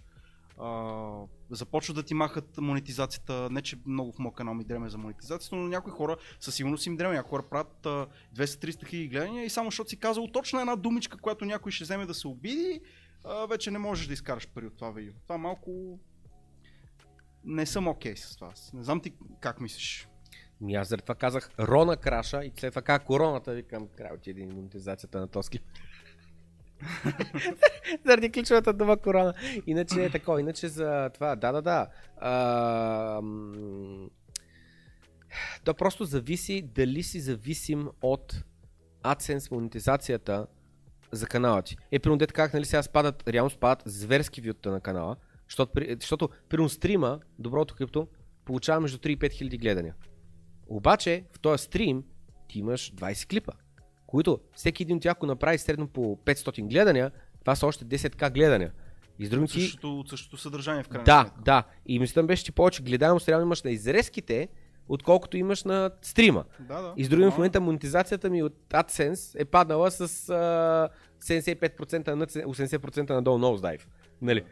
И, но трябва да го направя. Но трябва да го направя, защото това ще бъде по-удобно за хората в дългосрочен план да има един канал за изрезките и един канал за, за стримовете. Като, нали, пак връщаме се на, зависи от това колко точно си зависим от монетизацията ти от AdSense. Защото, примерно, то с Джо Роган, а, той гледа, ми, нали, милиони имаше такова гледаемост на, на неговия а, подкаст, но там е тотално без цензура. Те си говорят каквото си искат, псуват и така нататък. А, и се чуда дали е бил реално монетизиран а, през AdSense. Не знам. Те сега в Spotify, като са дори не знаеш колко гледания има, май. М. Подкаста му. Не съм сигурен дали се вижда колко гледания има. Мисля, че има, защото гледах някаква статистика, че Джо Роган а, уникален брой потребители, които гледат на месец, са примерно 10 милиона, докато някакви а, нали, телевизии са по 500к до 2 милиона, примерно. Да. Еми, може би, защото човек си позволява да говори за интересни теми и да показва и двете гледни точки. На мен аз затова много харесвам Джо Роган. Да, понякога страшните конспирации говори, ама той разбирам го. Смисъл, той си е такъв характер. Хората не трябва в интернет, ти като видиш нещо и абсолютно веднага, да, аз съм на това мнение. Според мен интернет трябва да бъде място, на което и двете мнения да се показват по каквато и да е тема. Но в крайна сметка ти сам, ти си имаш си глава на раменете, прецени си сега. Нали? Едните говорят едното за коронавирус, другите говорят другото за коронавирус. Примерно, нали? Примерно казвам. За, за всичко става въпрос това. И затова според мен Джо Роган толкова много го гледа, защото той а, точно по тази тема канеше хора от двете страни. И говореше с тях, задаваше им на всички неудобни въпроси. Така че затова Джо Роган според мен го съдата. Не е като по телевизията. Има едно нещо, което се следва и само за това нещо се говори, само от тази гледна точка се говори. Може би това е причината. Бъдещето на новините къде е, ще я кажа. А, Бъдещето а, а новините. твой въпрос какъв е? Аз а, се сетих сега, наскоро четах за българските почти, не знам ти ли си запознат. Какво за тях? Е, българските, точно ти за за новите казваш, това е новина. Ами българските почти сега нещо имат проблем с системите, които били пократителни. И се оказало, че а, нали, в основата на, на този блокаж на системите им е криптовирус. Който, а, и аз викам и какъв то криптовирус, нали, за какво става точно въпрос. Всъщност то в крайна сметка се оказа, че нещо от сорта на троянски кони, нещо такова, обаче а, в крайна сметка изнудват почтите да си платят с крипто, за да може да им се върнат обратно системите, да могат да ги използват. Да. И ми беше много интересно как, как криптовирус го изкараха. Да. Да, значи като кажеш криптовирус, единственото което бих аз класифицирал като криптовирус е има в страници, веб страници, може да JavaScript копачка, която буквално И компютъра ти, да, като твори страницата и той почва веднага през JavaScript да хешира, да хешира, да пробва, да пробва, да пробва и съответно не буквално те копаят през твоя компютър, през браузъра ти. Да. Та това би го квалифицирал като криптовирус. А, но това, което е, ти говориш, то е лона край а, вируса, който ти а, криптира някаква информация, заключва я и ти излиза нали, поп който ти казва, ако искаш да ти дадем decrypting за да можеш да си отключиш нали, обратно информацията, трябва да преведеш еди каква стойност криптовалути на еди кой адрес. Но това е стандартно нещо, го има от сума тия време и Да, така да. нататък. Това не е, не е, буквално не е криптовирус. И въпрос до тяхен слаб security такова, не че е криптовалути сега са виновни или не знам с. Ще кажеш, че преди това не е имало такива вируси. Те много обичат да ги използват криптовалутите, като, нали, смисъл, криптовалутите са лоши, защото много пари се перат през тях, много незаконни неща. Ама ти сега в момента, като тръгнеш се регистрираш в Binance или където и да е, те човек ти искат всичко. Те знаят къде живееш. Те буквално ще намерят ако искат. В смисъл трябва да, да не използваш нали, традиционните методи, които повечето хора използват нали, за придобиване на крипто, че да можеш да правиш тия незаконните неща, никой да не те хване. Да, буквално не знам какво, как да кажа, как ги осребряват после тези а, криптовалути. Еми, има всякакви групи. Аз съм виждал групи в Телеграм, дето нали, влизаш и някой ти предлага кеш за крипто. Да, но тогава другия носи това, това замърсено крипто, ще го нарека. Така е. Така е, да. Аз заради това В бих, момента- ако момента някой ще купувам от някой по такъв начин, не бих, но ако Да. някога бих, ще, ще му искам адресът, който ще ми ги изпрати, за да мога да проверя този адрес, някаква блеклиста ли е или да. Не знам дали има такова, обаче го сигурно са го биткоин блеклист или биткоин а, а, не cyberware, как се казва там такова лист, нещо такова, 100% ще има някаква листа с адреси, които са, нали заради това има тия блокчейн аналитикс компании, които буквално с това се занимават само.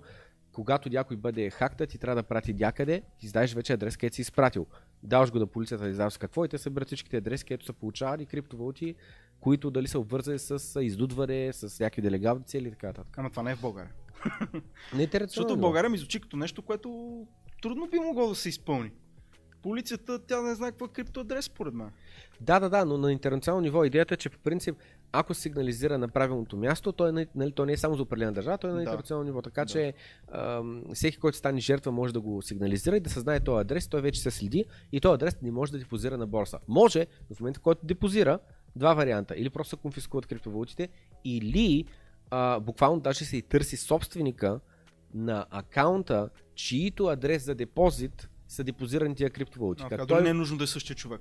а, точно това ще кажа. Като той може да каже, чакай, аз това не съм го пращал, не знам откъде идват тия криптовалути и така нататък. Е, така ги получих просто. Може да го каже. То, ами, то реално можеш да го кажеш. Е, това ми е много интересно.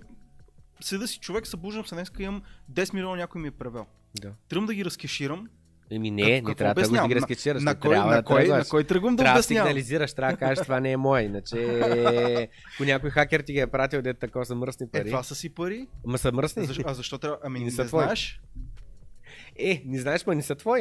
Е, не са твои, да. Ама вече са. в момента, в който ги приемеш, ще ти почваш да носиш отговорност. Не, те, защото, нали, Примерно аз в момента мога да ти вкарам и фалшиви, примерно стотачка в джоба, Да. те са твои, но реално влизаш в проблем в момента, в който опиташ да ги преобуташ в магазина. Е, ама в крайна сметка те ти изпращат истински биткоин. Добре, съгласен съм. Ще сменя примера ми. С сериен номер от откраднати от банк робър. робъри, нали такова. Ясно. Ма те- та- там вече е малко по-сложно, защото не е така, защото ти там може някой буквално с него сте направил някаква кеш транзакция, в която ти откъде да гледаш сериите номера, то няма публичен списък на сериите номера на банкнотите, които са ограбвани и някакви такива неща. Нали? Съвсем друго е. Да. Така е, така е. Вече просто е нова ера. За, хм, за Crypto.com интересуваш ли се какво се случва с тях напоследък? Какво се случва с тях напоследък? Картите? Ами, сега има доста голям беклеш с картите, не знам дали си говорил за това. Мгм. Аз, това е последното нещо, което така следях свързано с крипто.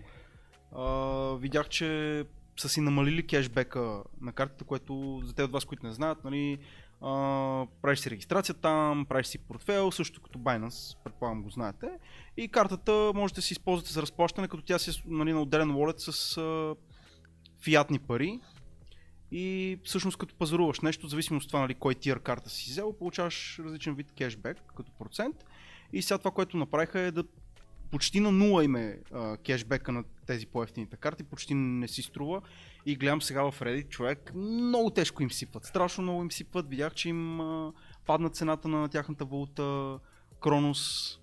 И не знам, просто питам дали, дали ти знаеш нещо допълнително, което аз не знам за това. Или въобще не се интересува. Имам следния въпрос. Откъде идват парите да могат да ти дадат кешбек? Как могат да ти дадат примерно 5% кешбек, като банката не може да го даде? Аз не знам, не, не съм запознат дали при тяхната валута всичките коини вече са достъпни или по някакъв начин добавят допъл... В смисъл има си някакъв кап, доколкото знам на Кроноса. Мгм. Дали в Момента... момента... на бройката толкова иска да кажеш? Не Да, знам, има, не има, има нали, кап на бройка на токени. Дали, всички от тях ли са налични в момента или не са? Не съм сигурен дали всички са налични. Не знам. Защото според мен има възможност, така че по някакъв начин от тези, които не са налични все още, това, че ти използваш услугата им. Също, същото както с копането, аз по някакъв начин си го обяснявам. Същото както с копането. Ти в крайна сметка истински пари ги използваш, истински пари минават от там.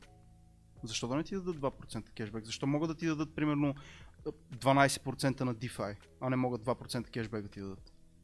Напълно различни неща са, добре. Различни са? На, не, ама напълно различни. В смисъл, при DeFi ти имаш човек, който има, примерно, криптовалута, която той не иска да продаде, защото е много убеден, че цената ще е по-висока. Мгм. Съответно, той е готов да поеме риска, че ако цената падне твърде много, неговият заем, който е изтеглил, ще бъде ликвидиран. А в DeFi другият човек получава лихва, защото той е депозирал пари, които биват взети на заем от човека, който смята, че криптовалути ще се вдигат. Значи имаш, там имаш двете страни. Едната страна е, о, че криптото ще пада с 50, 100, 200%, колко ще е, нали, ще пада надолу. Аз продам сега, имам стейблкоини, Да. или мога да ги стегля в моята банка на 0% лихва, или мога, примерът си, да ги на 10% лихва в DeFi. Ти ги слагаш там. И въпросът е кой ти плаща 10% лихва. Той, който ще ти ги плати е другата страна, която има обратното на твоето мислене. Ти от мисля, цените ще падат, други мисля, цените ще се вдигат. И той казва, не, в момента аз пък неща да продавам. И съответно, тук ти, е, нали, трябва, трябва да имаш е така, конфликта трябва да имаш, да Да. става пазара. Както, нали, примерно, аз ако си купя, примерно, тая маса за 100 лева, значи аз трябва да съм убеден, че тая маса си заслужава парите, а от друга страна ти трябва да си убеден, че 100 лева са предостатъчно, нали, не можеш да продадеш за 200 лева. Аз примерно си казвам, това е невероятна маса, купуваме за 100 лева. Трябва да има, нали, за да има търговия. Та в случая, пак двете страни са, един смята, че цените ще падат и затова вече продаваме стейбъли, защото ако той е убеден, че цените ще се вдигат, що си стейбали? Да. Купи криптовалута, Да, се вдигат, нали? След това ще продадеш. Така.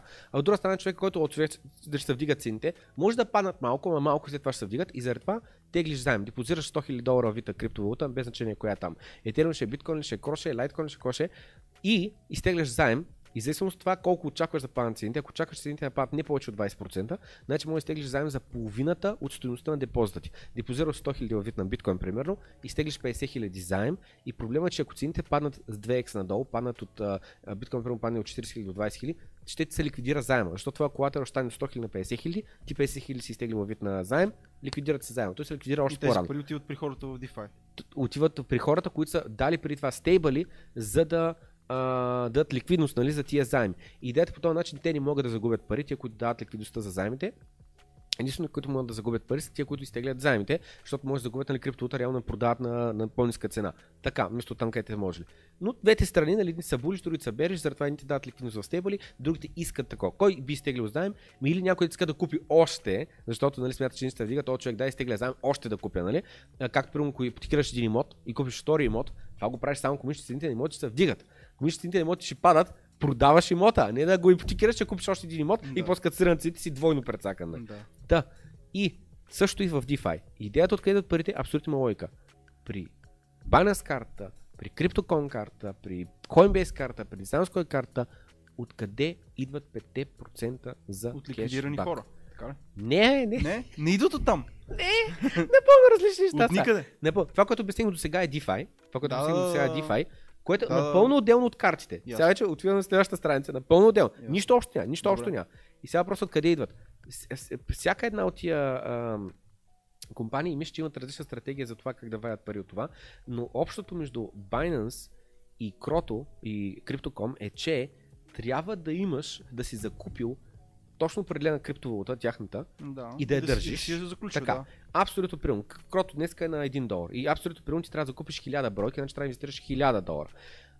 В сметките в моята глава, което, което аз ще кажа, няма да е вярно, но ще дам пример на работещ бизнес модел, който за мен има лойка и работи, Да. който се чупи по време на меч пазар и заради това за мен има лойка, защото те махат. Те не го Аха. махат, защото са лоши, те го махат, защото вече бизнес модела не работи. Да, да, те Но точно всъщност излезнаха с това нали, твърдение, че понеже много се разраства тяхната фирма и вече не могат да си позволят нали, да дават такива награди.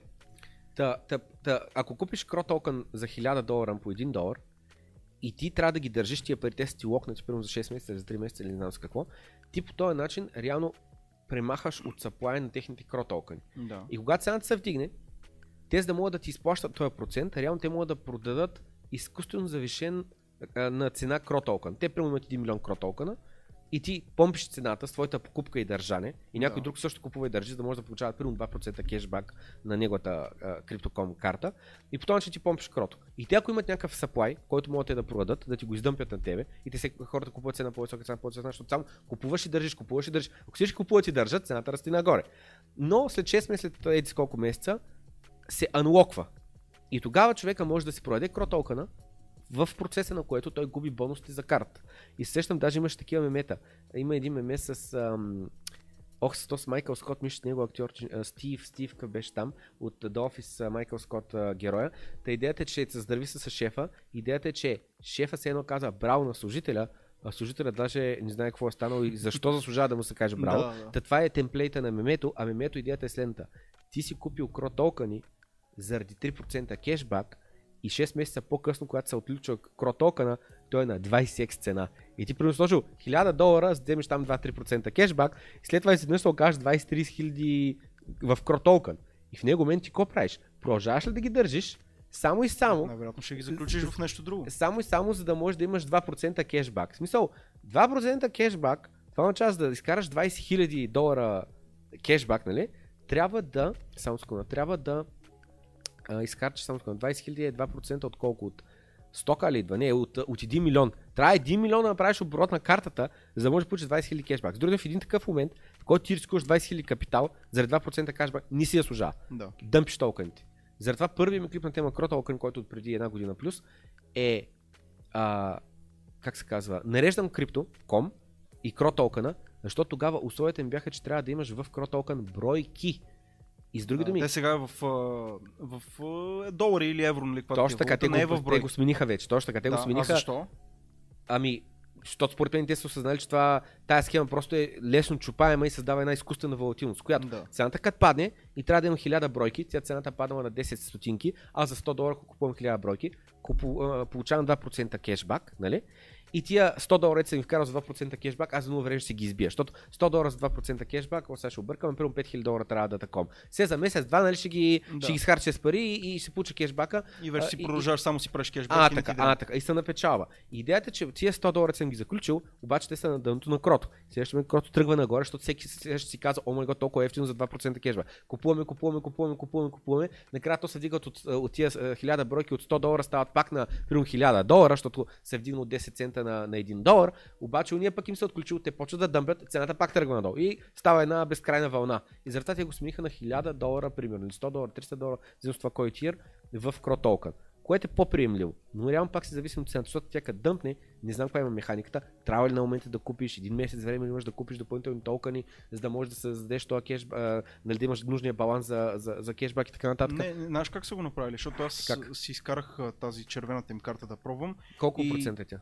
Кешбак. М, 2%. Вече, вече мисля, че 0,5 между другото. да. Или от 1 юни, не знам от кога. А колко, а колко такова ти дава? А, цяло, каква инвестиция трябва да направиш? Ами трябва те- а, 350 евро да заключиш, обаче Така. като си ги заключил тия и примерно дори да падне на 5 цента и да имаш 200 евро, няма значение. Те си седат там. Добре. Не е нужно да вкарваш допълнително е пари, много че да ги изравниш с 350. Само секунда, имаш ли лока период, в който не можеш да ги продаваш? А, да, ш- 180 дни, 6 месеца, значи. Добре. И в трети въпрос, през тия 6 месеца ти си гарантиран кешбака, освен ако променят условията, но и не е нужно да инвестираш допълнително, за да си направиш 350 не, евро. не, не, е нужно. добре, добре. Падат, например, на 100, да речем, ти пак си ползваш същите услуги, стига, нали, естествено, да, Да. да. да, ти седат там парите. Пак Да. може и да скочат и много повече, нали, Да. както ти викаш, да, като направят 10 хикс, хората може би ще се замислят, нали, ти си вкарал 600 лева и изведнъж са 6000 лева, в смисъл Да, за някои да. хора, които грам не инвестират, Да. защото това От кешбака се е брал до сега 200 лева, изведнъж имаш 6 бона, които са нови 5700 паднали от небето или Да. 5 еди си колко. Продаваш, защото аз това от кешбака никой няма го направя. Да, особено ако си някой, който въобще не вярва нали, в крипто, е Да. там просто за да изкара някакви пари. И то главно новобранци, според мен, използват crypto.com. Не главно, но доста новобранци има, нали, които постоянно се появяват там, защото човек те инвестира страшно много пари. Те са навсякъде. Реклама, да. Те са на Формула 1, те са на Супербол, те Да. са е сега на Имат световното. хубав домен. Crypto.com. Е, добре, бе, не можахте ли малко тия пари да ги инвестирате, поне да намалите малко спреда на цените, по-низки такси на... Ма това не е инвестиция, това е, това им е печалбата. Те се само прецакат така. Да, да, Те да. просто трябва да инвестират в нубовете да Просто дойдат да при тях инвестират и в да ги това да са по-конкурентно способни на пазара. В смисъл да са Ми, по-конкурентни. Техният бизнес модел е друг. Едните, едните са race to the bottom. Аз ще Да. имам най-малкия спред и ще привлека хората така отпред. Другите, не, аз ще имам до най-новите до хора. всички. Да, да минат през мен и аз ще ги обера. Да, Просто да. различни бизнес модели. Според мен комбинация от двете би било доста добре. Да, да. Защото, примерно, пък Binance, аз като го използвам, да, харесва ми, че има по... Кракен добавиха Lightning Network. Не само това, ами сега примахнаха и withdrawal tax. Мгм. Безплатно можеш да изтеглиш твоите биткоини от това на Lightning Network и якото е на щатите в момента, дето има магазин, дето приемат през Lightning Network и в El Salvador, дето приемат през Lightning Network, с други думи, напълно безплатно можеш да изтеглиш биткоините и анонимно след това да си плащаш навсякъде. Да. Аз видях, че в Ел Салвадор не използва толкова много биткоин, колкото беше хайпа. А сега четах наскоро, че малко е, малко е като провал това с а, биткоина там. Не знам дали просто са такива новини, които да... Въпрос на гледна точка е. Провал е, защото нали, фактите са, че а, много хора са се регистрирали, за да вземат бонуса 35 Точно, долара точно това беше. четах и аз. И след това 20 Въобще не го използвам. Ама 20% е задържан интерес. Мгм. За мен 20% не е провал, е голям успех. Това е едно имайки предвид, че преди това са 0%. Точно така. Да. Само представим, ако в България 20% използваха биткоин. Но 20% е много добре. Да. Много добре. И другото нещо въпрос е следното, че чиво портфела, това са хора, имам предвид, че това са хора, които не са ползвали онлайн банкиране, не са правили а, банкови преводи. Аз постоянно правя банкови преводи. Постоянно плащам някакви данъци, плащам някакви фактури, превеждам някакви пари и така нататък. Ние имаме достъп до революти и не знам с какво. Така. Това са хора, които нямат достъп до тия неща. Защото са бедна държава, тези институции, тези компании, тези Да. юридически лица ги няма там. Или им е твърде скъпо, за да те вземат като клиент. Съответно, това са хора, които не са свикнали на банкиране. А в момента имат чиво портфел, в който там може да видят една цифричка, но има пред това са хора свикнали в кеш. И за тях е малко странно, че сега това реално е реални пари. И в началото, като са ходили опашките на банкоматите си изгледат 35 долара, са видяли наистина и един на всеки пет е стигнал с майндсета, че парите на екрана са реални пари. Разбираш, там те, Да. са, те са реално с 20-30 години в миналото. Така че реално в момента се едно, това е равно на 20%. Абе, да не се окаже, че са 23 години в бъдещето сега. Да, да, да. Ще са дв- 20%, които са пречупили мозъка си, че не само кеша е пара, ами и цифричката на екранчето също е пари. Но по-важното и якото е, имаше една история а, там за някакъв салфадорец, дето трябвало да пътува с автобуса, не знам колко време, един час примерно, за да ти си плати тока. А в момента ли може да го плати през апликацията. Просто ще отнеме време. Аз съм съгласен, ще да бъде идеално, ако 100% бяха останали на кола. Ама Е, те как. са хора, дето Няма с как. ниско образование, бедни, не знам какво. Те естествено, че всеки се регистрира за 35 долара, 35 долара с пари. 35 долара Те, за 35 тук са пари, значи смятай за там Ами, и така нататък. Той тук го има това нещо. Дават ти 50 или 100 лева да гласуваш за някой и те хората ще го направят, защото са 50 или 100 лева това. Да. И на другия ден тия пари свършват. Но, Да. но пък са си продали гласа. И също, нали, не е много добър пример от точка, едното е добро, другото Да, е да. лошо, но идеята е, че за много малко пари хората са готови да направят нещо. Нещо да такова. направят, да. Та в случая, нали, те добре ще изтеглям апликацията, ще верифицирам там фейса, не знам си какво, след това ще отида си ги стегля. Но, но един на всеки пет, за мен е успех, един на всеки пет да остане като активен потребител е добре. Проблемът е, че Нали, примерно няма един статистика, беше, че няма нови регистрации. Ма те хората, като вече са регистрирали всичките, какви нови регистрации, нямаш нови осавадорци всеки ден Трябва да да, вършиш почнат, трябва да 18 започнат да се раждат и малките, да Да, почнат да, растат да. тогава. Да. Така че нека да го видим след 2 след 3 години, тогава ще може да се каже дали е успех или е провал. За мен към момента е напълно нормално раз, такова не, развиване на събитията. Нали? Как е? Твърде оптимистично е да кажеш 50% са останали и го ползват активно. 20% за мен е много добре. Те в крайна сметка пък си първите, нали? Сигурен съм, че ако друга държава, която е много така богата, се захване да го направи това нещо, може да го направим много по-добре, много по-ефективно от Ел Салвадор. Но пък еволата, че те са държава, която не е толкова добре развита, но пък все пак ето, опитват се да скочат пред всички останали. Значи, а, проблемите са, че първо, върху Lightning Network към момента нямаме natively stable коини. Това нещо трябва да дойде и ще дойде. В момента на Lightning Labs работят на това. С други думи да имам USDT, USDC, Да. DAI, каквото си искам, върху Lightning Network. Това ще е, о май год, край на волатилността. Аз ще мога в момента, нали, примерно 300 лева на телефона вид на Сатоща, обаче днес са 300 лева, утре са 250, други ден са 320, други ден са, по-в други ден са 270. То постоянно си Не, мине не е много, не, каквото и да си говорим, биткоин не е много добър за разплащане всеки дневно. Как заради да огромната волатилност. Заради Да. огром... Аз реално нямам проблем между другото. Аз реално нямам проблем с волатилността, обаче защо? Трябва да инвестираш години подред и след това нямаш проблем. Знаеш ли Е, защо? да.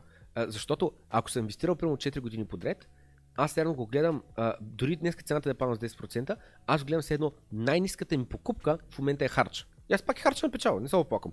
А всеки месец, ако заплата ми влиза в биткоин, ма всеки месец, буквално, първо число, Примерно съм влязал, на първо число, примерно цената е била 60к, после била примерно 55к, после била 50к, 40к и така нататък. Нали? И в момента абсолютно примерно сме на 38к. И аз днес ако харча, аз трябва ще го гледам, не се едно заключвам загуба от 60 както съм купил, ами най-ниската ми покупка, която абсолютно примерно е 10 000. След това аз го гледам, след в момента пак харчи заплата от преди 2 години и в момента съм пак нали, напечал като, като харча тази заплата. Така.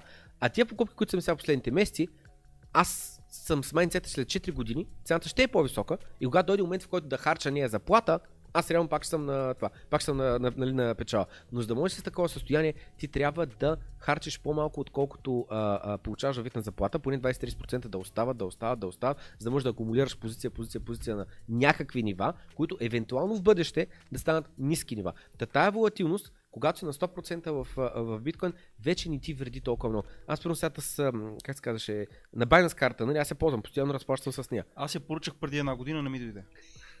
Пак ги поръчай. Ти кажа? Много хора така, между много хора са плакат, че чакали много време. Моите дойде с две седмици, очудващо бързо. Но просто съм изкарал късмет. Да. и- Или може да се загуби по куриера, или не знам с кого, някакви такива неща. Е, просто според мен да се прегледат данните, и пак да си я поръчаш така. Но а, за Crypto.com аз мислих да изкараме от там карта. Та, Бях се регистрирал и знам просто за да имам нали, различни карти, за да не съм зависим от Binance. То ако стана, те убиха такова. Ще видим с Binance какво ще направят. Нали, в момента аз съм стекнал само 10 BNB токена там съм сложил, като да имам а, а, 3% ми е кешбака. И проблема е следния. Те те цакат на превалутиране, защото примерно аз ако имам USDT, и ако платя някъде, където искат лева, реално аз трябва да превалутирам USDT в лева.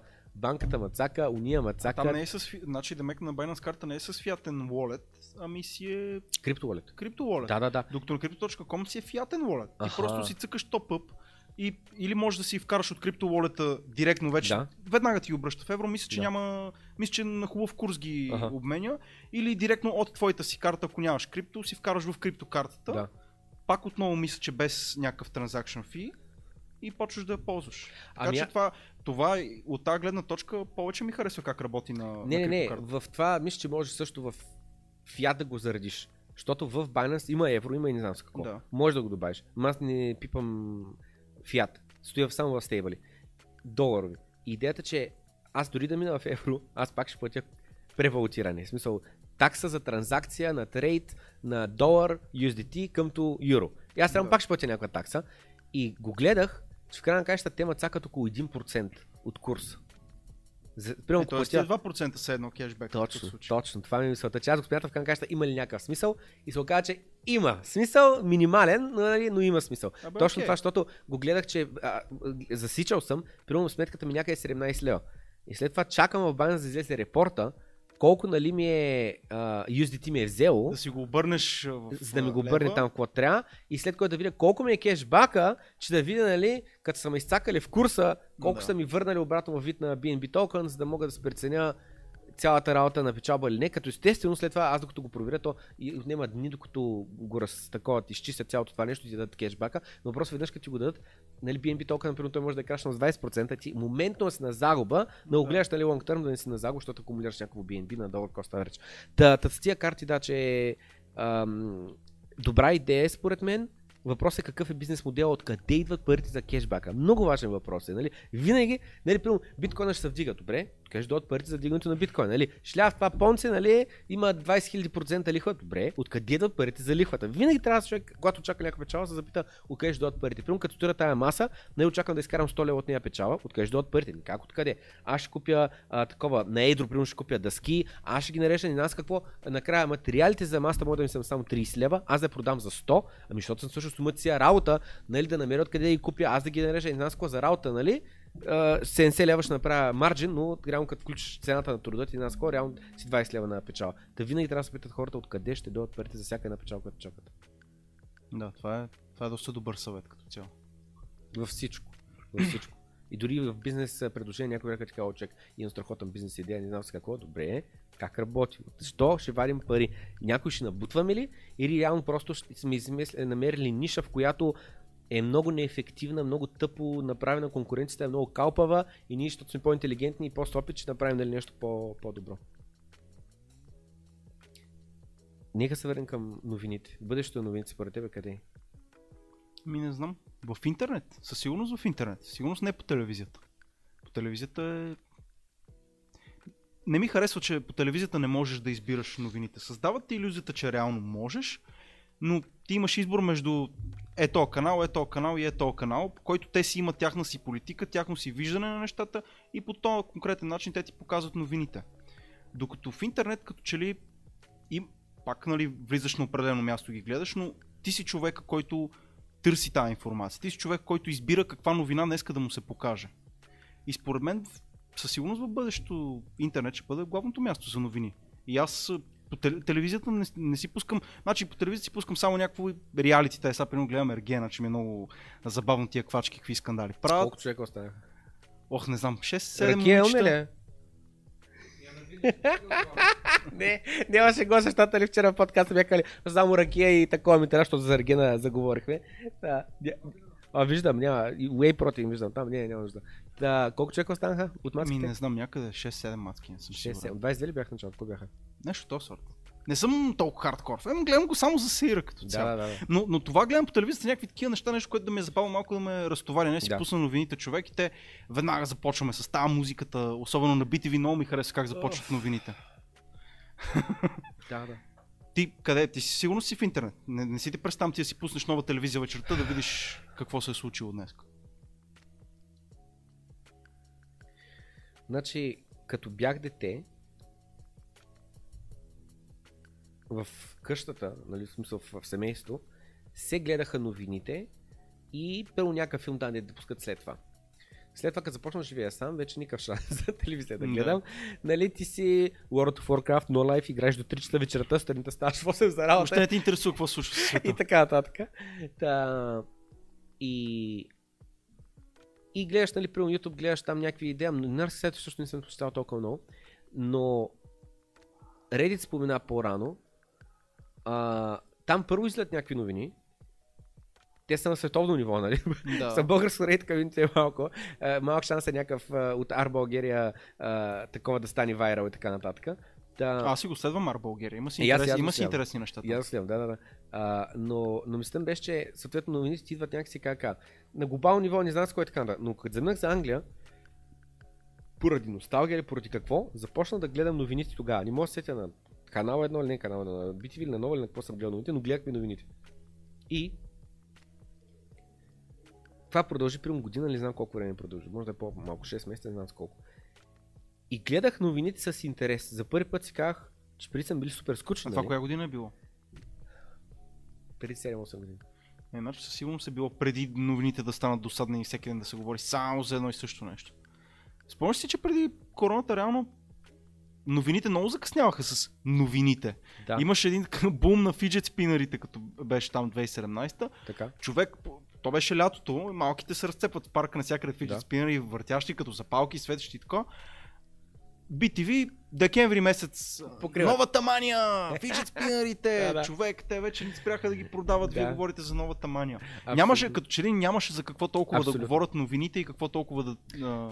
А, а, значи, тъмността беше на... Моето впечатление от новините е от тогава и то впечатление, което вече би изтрито от съзнанието. Никаква представа. Да. Но ги гледах и ми беше интересно и по-скоро стига до извода, че в момента ми е интересно какво се случва или какво ще ни кажат, че се случва, докато като по-млад въобще не ми е било интересно. Нали, новините, знаеш, за децата са супер скучни нали, новините, Да. но точно това нямаш съзнанието, нямаш погледът нещата, че, да, че тази информация да, е- да има смисъл за Не, теб. ти е, не ти е интересна информацията. Просто. Да, защото просто, Просто нямаш поглед, нямаш поглед. Не, Да. не, не разбираш това реално точно какво означава.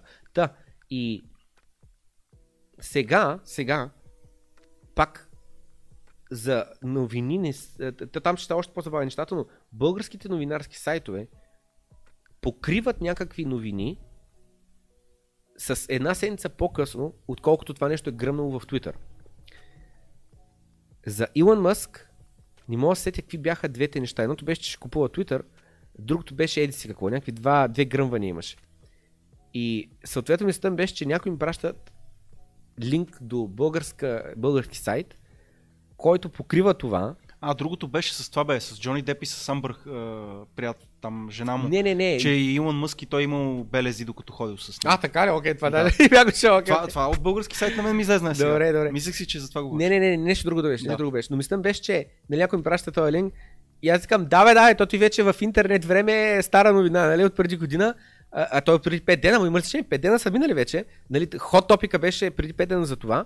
5 дена по-късно вече, а това е нали най-новото. И стигам просто до извода, че а, Ти каза, че не харесваш Twitter ли се бъркам? Не, не че не го харесвам, просто не влизам там. Добре, Иначе- просто не. Да, да, много, много малко българи влизат в Twitter, много малко българи. Точно, че няма, нямаме хубаво общество в Twitter. Иначе, примерно 2011, като тръгнаха социалните мрежи да избук, Facebook вече беше избухнал. И, нали, влизах в Twitter, видях, че никой не го ползва човек и тотално излезах.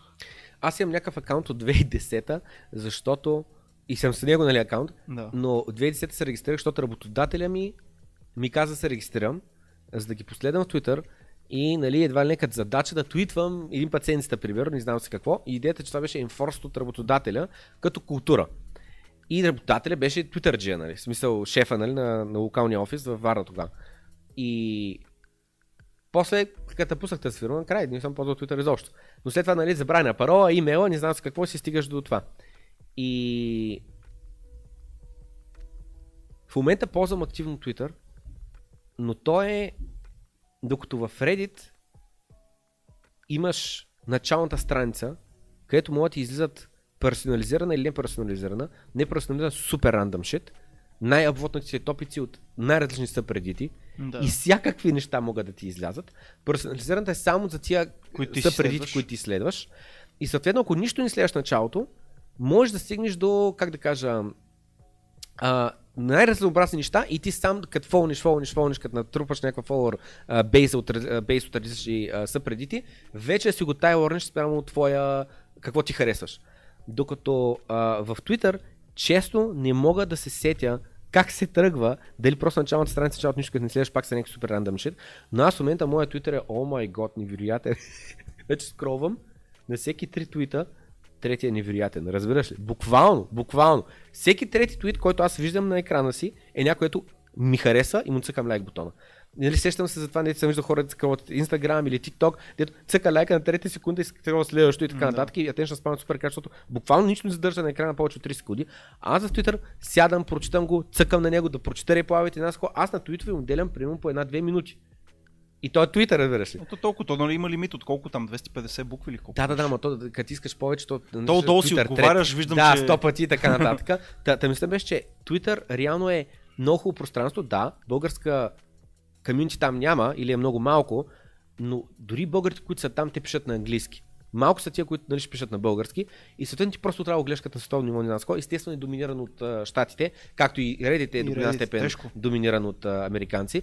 Но, но ако това не ти е проблем, ако си окей с английския, ако ти е окей техния майндсет, поглед и не знам с какво, примерно аз Reddit съм прекарвал един час в Reddit топик, където прочиташ главния топик, прочиташ най-вотнатия коментар, прочиташ следващия а, отговор на най-вотнатия коментар, следващия отговор, следващия отговор, колапсваш ги, пак втория отговор на най-вотнатия коментар, след това като свършиш да четеш там, колапсваш този трет нали, от Отиваш коментари, надолу. следващия трет и следващия трет Да. и следващия трет, особено като има аз кредит и задава нали, някакъв въпрос и почва да четеш на някаква тематика. И те някакви истории лични. И хората писали някакъв такъв 30 реда абзац и казвам такова. А мене знаеш какво ме дразни, Защо? че някой е точно е написал 30 реда абзац и отдолу другия му отго... Защо си му отговорил с и ти с 30 реда абзац?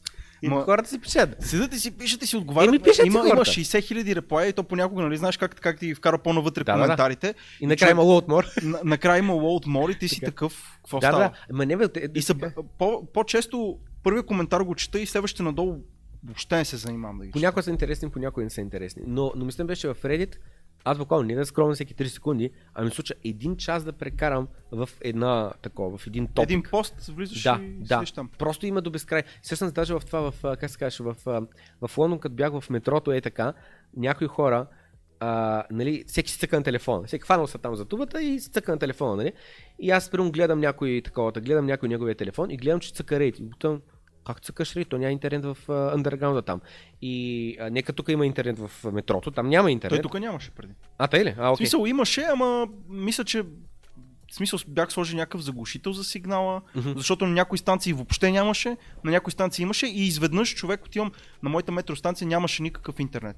И изведнъж на, пътувах често с метрото, отивам на другия ден, има интернет, нищо не се е променило. Да, Така да. че някакъв, може би, заглушител на сигнал имат, някакво, Да. по някаква причина са го направили. Да.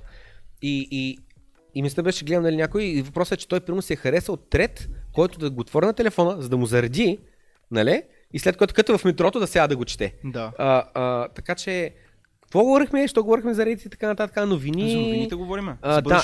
И, и, и съответно, нали, мислям беше, че в интернет, първо, аз имам по-голямо доверие на social media платформи, но не Facebook, за новини. Контент трябва да са, как да кажа, трябва да са юзерите създават съдържанието, но във Facebook проблема е, че нямаш начална страница, където ти зад постове от различни разнообразни хора. Или по категории. Да. Сега вече те добавиха хаштагове, не знам си какво, ма кой ли ги ползва. Реално в Facebook отиваш на началната страница, излети ти постовете от страниците, които следваш, групите, в които си влязал, твоите приятели. Това е. Да. В Reddit имаш от цял свят, от всяка възможна категория, най-ъбвотнатите а, топици. И по този начин достигаш до най-интересното съдържание в света, според хората, и ти вече спрямо твоите предпочитания и а, лични нали, предпочитания, ти вече можеш да си фолниш този са преди, този са преди, този са преди, така. Примерно, нали, там има един Fire, който е Financial Independence Retire Early.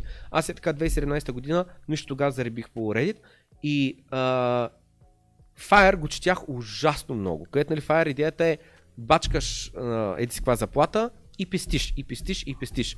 Главно е в Штатите и още тогава нали, си го мислих това нещо, че техният модел е до голяма степен щупен, защото идеята е следната. Спестяваш в 401k, което означава, че без да платиш данък, Примерно имаш 2000 заплата, от които 500 отиват за данъци, 1500 отиват в джобата ти. Примерно. От тия а, а, а, 2000 лева ти реално можеш да задържиш 300 лева, които отиват за пенсионно осигуряване, които да бъдат без да има нужда да ги облагаш. Защото от тия 1500, ако искаш да вкараш 300, ти реално за тия 300, ти си дал примерно 350-370, плюс нали 70 данъци, които са ти удържани.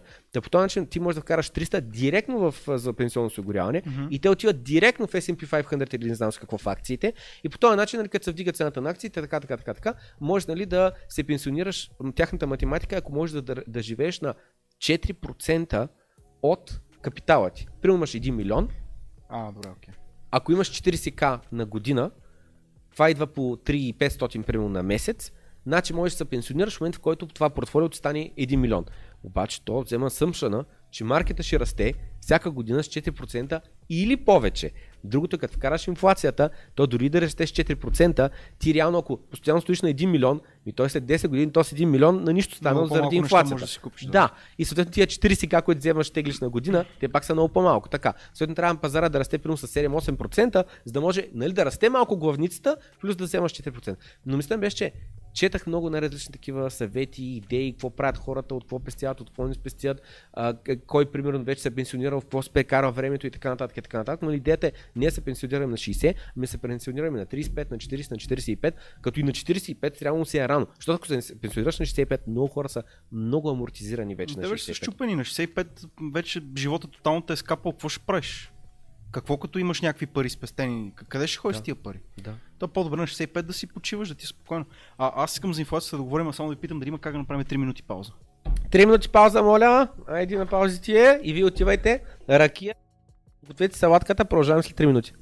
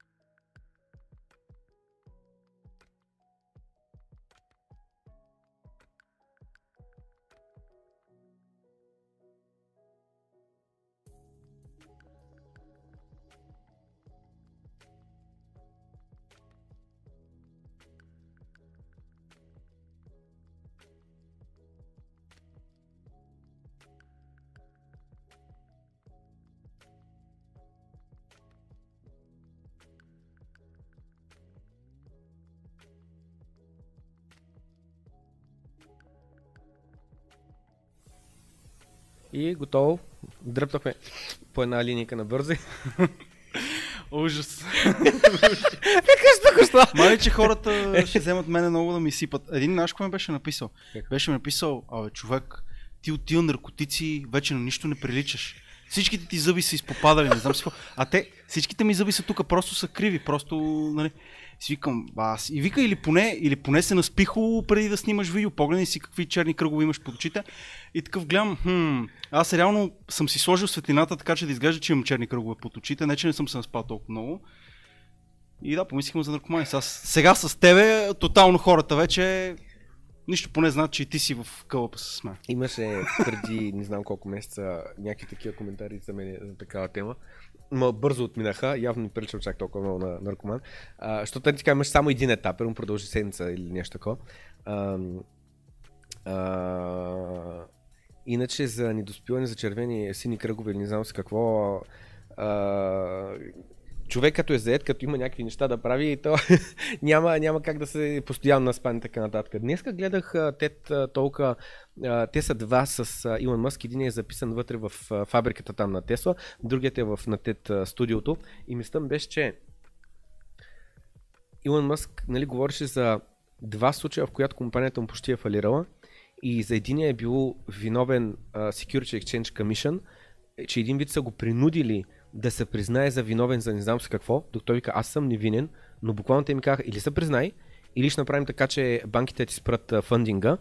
Трябва да гледаш това, за да разбереш точно какво му прити така нататък. да, Но погледна. това е ситуацията. Просто той е бил принуден да се подпише аз съм виновен за нещо, за което той не е виновен, защото съм казал, добре, не го прави тогава, спираме ти фандинга, почваме инвестигейшн, не знам с какво и компанията ти фалира и след 2-3 години, като свърши делото, тогава, нали, живот и здраво прави се. И той заради това се признава за виновен лично, за да еди си какво. И в другия случай, каза, че най-трудните години в живота му са били 2018-2019, 17-18-19, и заради а, пак е така, липса на пари, не знам с какво фирмата на Костан да фалира и а, и каза, нали, просто вика, това нещо, нали, никога повече така го живя, нали, колко стресиращо е било, колко изморително, колко недоспиване. И идеята е, че ти като си в такава позиция, а, ти притискаш служителите ти да бачкат и те на 100%, за да можеш, защото ти сам не можеш да свършиш работа. Ти заради това имаш толкова много служители, а, инженери, всякакви хора и ти ги притискаш. По всякакъв начин се опитваш да ги притискаш. Ма няма как се заплаха за нас, те просто си тръгнат. И ти искаш тази работа да се свърши, искаш екипа ти да свърши работа, защото сам не можеш, и как да ги, нали, как да кажа, ам, накараш да, да го свършат, при че е в такива срокове, толкова много работа, че реално трябва да не се спи, трябва да се бачка като ненормален и така нататък. И той вика, спах на пода, не на дивана в офиса, спах на пода. И то е един вид като стейтмент, публично всеки да го знае, че в момента CEO-то на компанията спи на пода, а, като не пак да се прави на жертва или еди си какво, ами буквално за да а, а, им каже, че не съм нали, шеф, дето викавам, ви бачкайте, аз отивам някъде на почивка, ами не, той е с тях на, там на работа и всичката болка, през която те минават, той още повече, защото всичките му пари са там нали, наляти, цялото му име е там на лято и така нататък и съответно той, е- и те са в стрес, те са изморени, те са притиснати, той още повече и вика и на пода ще спа, а, просто като стейтмент, но нали, да покажа колко е важно това нещо за мен да, да се случат нещата. Вау. Доста, доста dedicated е Илон Мъск. За всичките неща, дето аз четах, че щял да живее до завода на Тесла, вече не знам дали живее там. В някаква малка каштурка, която е 3 на 3 или нещо Да, от този да, сорт. да. Хората просто... Ам, ам, много хора искат повече пари, за да ги харчат за някакви неща. Било то за скъпа кола, за голяма къща, за дом, не знам какво. Той човек има пари и може всичко да има. Той може Днеска. повече никога да не работи. Именно, Може днеска, повече да няма компания, днеска продава всичко и зарязва и приключва матча и край. Отива и това е, че не само днеска, той може и вчера, и преди две години, преди три години, преди знам колко. Защото той е нали, милионер от 10 години, не знам колко. И, но той избира да си го причинява това, да бачка като ненормален, е, от гонене на абсурдно кратки срокове, да е накосан да фалира и не знам с какво, но да ги се свърши тази работа. По-дедикейтед човек за мен от него няма, а в същото време толкова много хейт изяжда според мен недоразбиране на хората. Преди да направим почивката, ти каза да им фащаш да питаш нещо, обаче само да довърша това за Fire, че тогава, нали, като много се интересувах, нали, стигна до че тези хора нещо им изчупи на математиката, че чисто и просто ще живеят от 4% от капитал, който те са събрали и вовеки така можеш да живееш, защото просто инфлация, не знам с колко, освен това ти можеш да имаш краш, ти краш е S&P 500 с 50%, твой 1 милион става на половин милион, твоята издръжка, издръжка стана от, а, а, от, 4, от 40к на година на 20к на година и ти устай, ти имаш негативен yield. С други думи, ти вече ядеш от главницата. Дори 20к да изтеглиш, ти вече изтеглиш от тия 500к препата 480, ти се самоубиваш. Та. И а, и каква ми беше мисълта? Да, че, че стигна до извода, че имат добра идея, но не е най-оптималната и пак на тази тема за фар, за ранно пенсиониране, нали, някои хора са говорили за това как да имаш няколко пенсионирания. Примерно, ставаш на 30, бачкаш якото на 30, поспестяваш не знам какво и вземаш две години почивка. Примерна цифра ми дай. Това го има много в Америка го правят. Мисля, че Sabbatical се казва, нали така беше? Да, но това е... Да, но това е... Сабатикъл е малко по-различно мнение. А, е, значението. Сабатикъл е когато примерно аз съм дизайнер или аз съм програмист или аз съм еди си какво и вземам почивка, която обаче буквално идеята е с да ме презаради нали, и така нататък. И Sabbatical поне е така съм станал с че е по-скоро до примерно 6 месеца или максимум година, нещо такова. Да. И е, и е буквално с цел презареждане един вид. А, а тук нали, имам предвид, че да се възползваш от това да имаш свободно време и да правиш каквото искаш, докато все още си млад. Но да, да, подобно е, подобно е. Идеята имаш си едно, примерно, още на 22, а, имаш се едно на 30, имаш се едно на 40, имаш едно на не знам с колко, което да, теоретично ще избута по-късно пенсионирането, пенсиониране от правителство, но ще изтеглиш години свободни на по-ранна възраст, където си по-в час, по-добро физическо състояние, може да качаш все още върхове и, и така нататък. Това е другото нещо, нали, което тогава още 2017 взех а, като, а, как да кажа, като Reddit ме изучи на тая тема, че това нещо съществува, защото в България никой не говори на такава тема. От, по този начин не, ама замисли се, със сигурност познаваш някой, който е завършил 12 клас и си е направил примерно една година почивка преди да се запише в университет. Да, ма, ма Пак е, пак е подобно. Ама аз говоря но... след като със собствени капитал. Той, Да, той не е да. собствен Той капитал, той е е капитал собствен на капитал, родителите. така и е, той да. просто така, ще взема една година почивка и след това ще уча. Аз естествено, че познавам такива хора, Да. знам, но това е различно, защото не ти си спестил парите, родителите са ти дали тая една година подарък. Да, да, така е. Та Няма, го, ако, ако беше така тук, или като цяло, ако така работеше света, би било готино. Не на 65 се пенсионираш, събрал си пари, супер, ама Ами то не е до света да работи, той до как се как си го направи. Аз това ще те питам по-рано. Съвсем теоретично, колко пари ти трябва на година, за да живееш окей? не знам. Не фукс, не. Добре, кажи на месец. Първо можеш с 1000 лева на месец да издържаш? В момента по начина по който съм си направил нещата, поне аз не бих могъл с 1000. Но Добре. съм сигурен, че Чакай, чакай, чакай. С 2000 можеш ли? с 2000 би ми било доста по-лесно. Добре, само за мен. Но има преди, че премахваме ходен до работа, еди си какво е така. Всички тия неща, свързани с свадене на пари, ги премахваме. Тоест, говориме 2000 лева, ако нищо не правя. Просто Каквото искаш имам да 2000 правиш. за харчене. Ако искаш нищо, Да. ако искаш стоиш цял вкъщи, ако искаш хващаш колелото и караш колело, който искаш, но въпросът е, че през това време ти не гониш доход. Да. Не правиш нищо с цел доход, правиш времето си го прекараш само в начин по който в момента искаш да си прекараш времето. С 2000 можеш ли? Да, бих, бих могъл със сигурност. Добре, но след което идва въпроса, с 20 000 можеш, защото 20 000 един капитал съвсем други неща бих правил на Да. фона на 2000, нали? Съвсем различни Да. активити, съвсем различни пътувания, не знам с кое така нататък.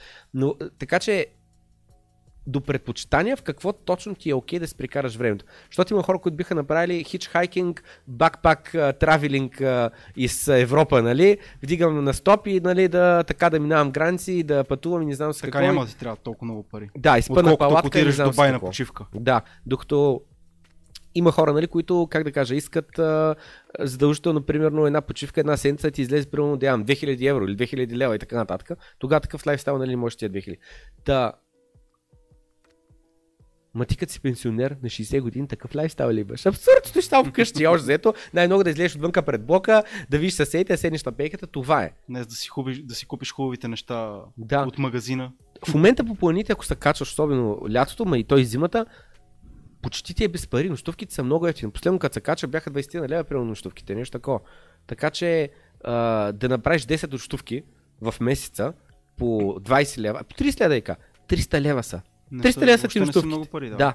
За храна, ако добавим още 500 лева да, да добавя, това са 800 лева. И ти останалите пари са за влако и за за транспорт да се върнеш там, откъдето си живееш и да си живееш там. Нали? Не е нужно по Балканите да си а, 30 дена в месец. Да мисля беше, че реално, ако човек поспести пари, Ай да не е за две години, за една година, значи за една година това са 24 хиляди. Не може да покажеш, 24 хиляди не са малко. И за да можеш да спестиш му това е идеята, ти казва, мен трябва 2000 лева. Значи ако искаш 2000 да харчиш на месец, такъв дали стандарт, това означава, че примерно нали, човек трябва да вади 3-4к, за да може, като заделя примерно 30% от си или 20%, нали, продължение на 5 години да може да акумулира сума, която за 2 години след това да му, такова, да му е достатъчна. Като ти през това време така нещо държавата ти взема от парите. Значи ти вървят пенсионните, вървят ти осигуровките и така нататък. Проблемът е, че тия две години след това, или една година случая да говорим, една година а, без стаж, ти забавя пенсионирането с една година, заради липсата на стаж, но а, а, наистина ако си презаредил, ако си на 100% такова, като се върнеш на работа, с доста по-голямо желание можеш да работиш, ако работиш нещо, което ти харесва, защото на 100% си, как да кажа, с, ам, такова, ам, изчистил. И след това овертайма не ти е проблем, то на теб ти е интересно, то на теб ти е кеф да си бачкаш това, което нали, в момента бачкаш, защото като си направил един такъв голям гап, в който не си го правил. Аз да ти кажа честно, не съм сигурен дали при мен е така. В смисъл, не съм си правил дълги почивки, може би най... Откакто нали, правя видеа за фирма, съм почивал, може би... Имал съм период от един месец почивка. Тъй. Максимум. Да, да. А, така. Човек на мен на четвъртия ден вече ми писва. Вече ти на е? четвъртия ден. правиш. Значи ако съм примерно отишъл някъде на почивка, примерно на море, Тъй. окей. Обаче сам, аз не съм такъв, който да мога да ходя на почивки. Цяло лято няма да издържа на почивки, повече ще ме напрегне и, и, и още повече ще си мисля какво в момента се изпуска в работа ми, защото си харесвам работата. Да. И даже като е сега, примерно тук покрай празниците, преди Великден си бях взел една седмица отпуска, имах си мои неща да си върша, пък и с Великденските празници, пък и сега, нали, понеделник е неработен и петък е неработен ден. На приятелката ми е разправям, Е така към теб. на приятелката ми разправям още Да. на втория ден почивка, бе, човек, работиме си, вече ми писна, наистина. Няма, ако не правя нищо интересно, може би ми писва. Значи, виж сега, за да не ти е скучно, аз лично за да ми е скучно и за да не съм на работа, трябва да правя едно от а, някои неща. Едното е а, пътувания. Никой не ми е скучно докато пътувам. Ма имам преди да пътувам на място, на което не съм бил. Да. Защото ти експлорваш, ти виждаш нови неща. А, като бях в Харватска, ами той е нов остров, нова архитектура, ново всичко за мене и просто ми е интересно. Вървя на разходка, ходя на разходка, гледам нова гледка, не познава гледка, абсорбвам всичко. А, това как са го направили, това как са го направили, о, това, нали, еди си какво е. Просто ти прави впечатление. Неща, които ти правят, правят, правят, правят, правят впечатление. А, и другото нещо е видеоигрите. Ако се заребя- Видеоигрите. да, ако се заребя по някаква видеоигра, онлайн видеоигра, определено мога да но лайф на 10 дена без никакви проблеми. Нали. И, и, сигурно един месец мога, нали? Абсолютно 10 часа на ден цъкаш и така нататък, но въпросът е, че той, той е комюнити. Той е да има с кого да го правиш. Аз имам такива нали, приятели, онлайн приятели, не българи, които са от цял свят. И с тях просто сядаме и при Майнкрафт. Сядаме цъкаме Майнкрафт и две седмици цъкаме Майнкрафт като нормални. Цъкаме по 10 часа на ден и то идеята е точно това, че е мултиплеер игра, в която сте всички заедно в нали, един свят и имате някакъв прогрес, видим прогрес вътре Все едно сте излезнали, в крайна сметка, все едно сте излезнали навън, само че не сте Да. излезнали навън. Вие пак си комуникирате, Да. пак между играта си говорите някакви Точно така, да. неща, които се случват с вас, Да. споделяте си, така че... Да. Да, разбирам те тук. Аз по принцип с игрите а, рядко намирам време. Нали, всичко е до приоритет в крайна сметка. Нали, нямам време да ходя на фитнес. Имаш време да ходиш на фитнес. Всеки има време да ходи на фитнес. Нали. А, аз нямам. Всеки, но не и той. шегум се, естествено, шегум се. Да. А, като че ли не ми доставя толкова много удоволствие игрите и не знам дали е защото мозъка ми вече така работи, дали, дали е защото съм пораснал или защото не съм намерил игра, която да ми харесва, но това ми харесва начина по който стоят така нещата от а, колко, 3 години горе-долу е така при мен и аз сядам единствено игра CS и то от време на време събираме се с приятели и точно както ти викаш, нали, сядаме и ние не само, че цъкаме, ние си и говориме. На мен ми е приятно. Просто седа удобно пред компютъра, вместо седа навън Вместо на сте студа. в пъб и да пиете бира, сте Аз пак мога да си пия и бира си на говорите нали, с тях и такова. Да, да, да, ясно. Но, примерно, ако е много студено навън, за да излизаме навън, нали, пак можем да си говорим. Нали, от тази гледна точка го разбираме и ми е готино. Другата а, страна на игрането на игри, която е просто загуба на време в един момент. Нали, до един момент играта да играеш е готино, а, отпускате, нали, дават ти а, някаква позитивна енергия, утре, утре със сигурност може да ти повлия. На мен ми се случва в много скапани периоди, цъкам игри и наистина настроението ми се оправя. Обаче в периодите, в които аз се чувствам добре, като че ли игрите малко ме дърпат надолу. И гледам да не им а, отделям толкова време, защото знам, че мога да прекарам в нещо по-продуктивно, което да направя. Ще кажа, че точно, точно, като кокаина, нали, дед говорих малко по-рано. Въобще е полезен, може ти. Те ще си гласа ни сме говорили за кокаина. А, шегата на страна, не, не. Значи, малко ще ни отпуснеш, ще трябва пак Да, пауза. Да, шегата на страна такова. Ам, според мен това е до relationship ти с тях и как колко адиктив персоналити имаш и така нататък. Значи, значи, първо съм съгласен, че ако до безкрай просто цъкаш някакви видеоигри, ти не създаваш никаква стойност за света, ти, живота ти минава само в това, а видеоигрите са един енкапсулиран свят, нали, който има някакви сървъри, има някаква компания зад него, рано или късно всичко се затрива, всичко изчезва, всичко приключва и така нататък. Спомени с приятели, бонд с приятели, нали, онлайн, които сте направили, те си остават. А...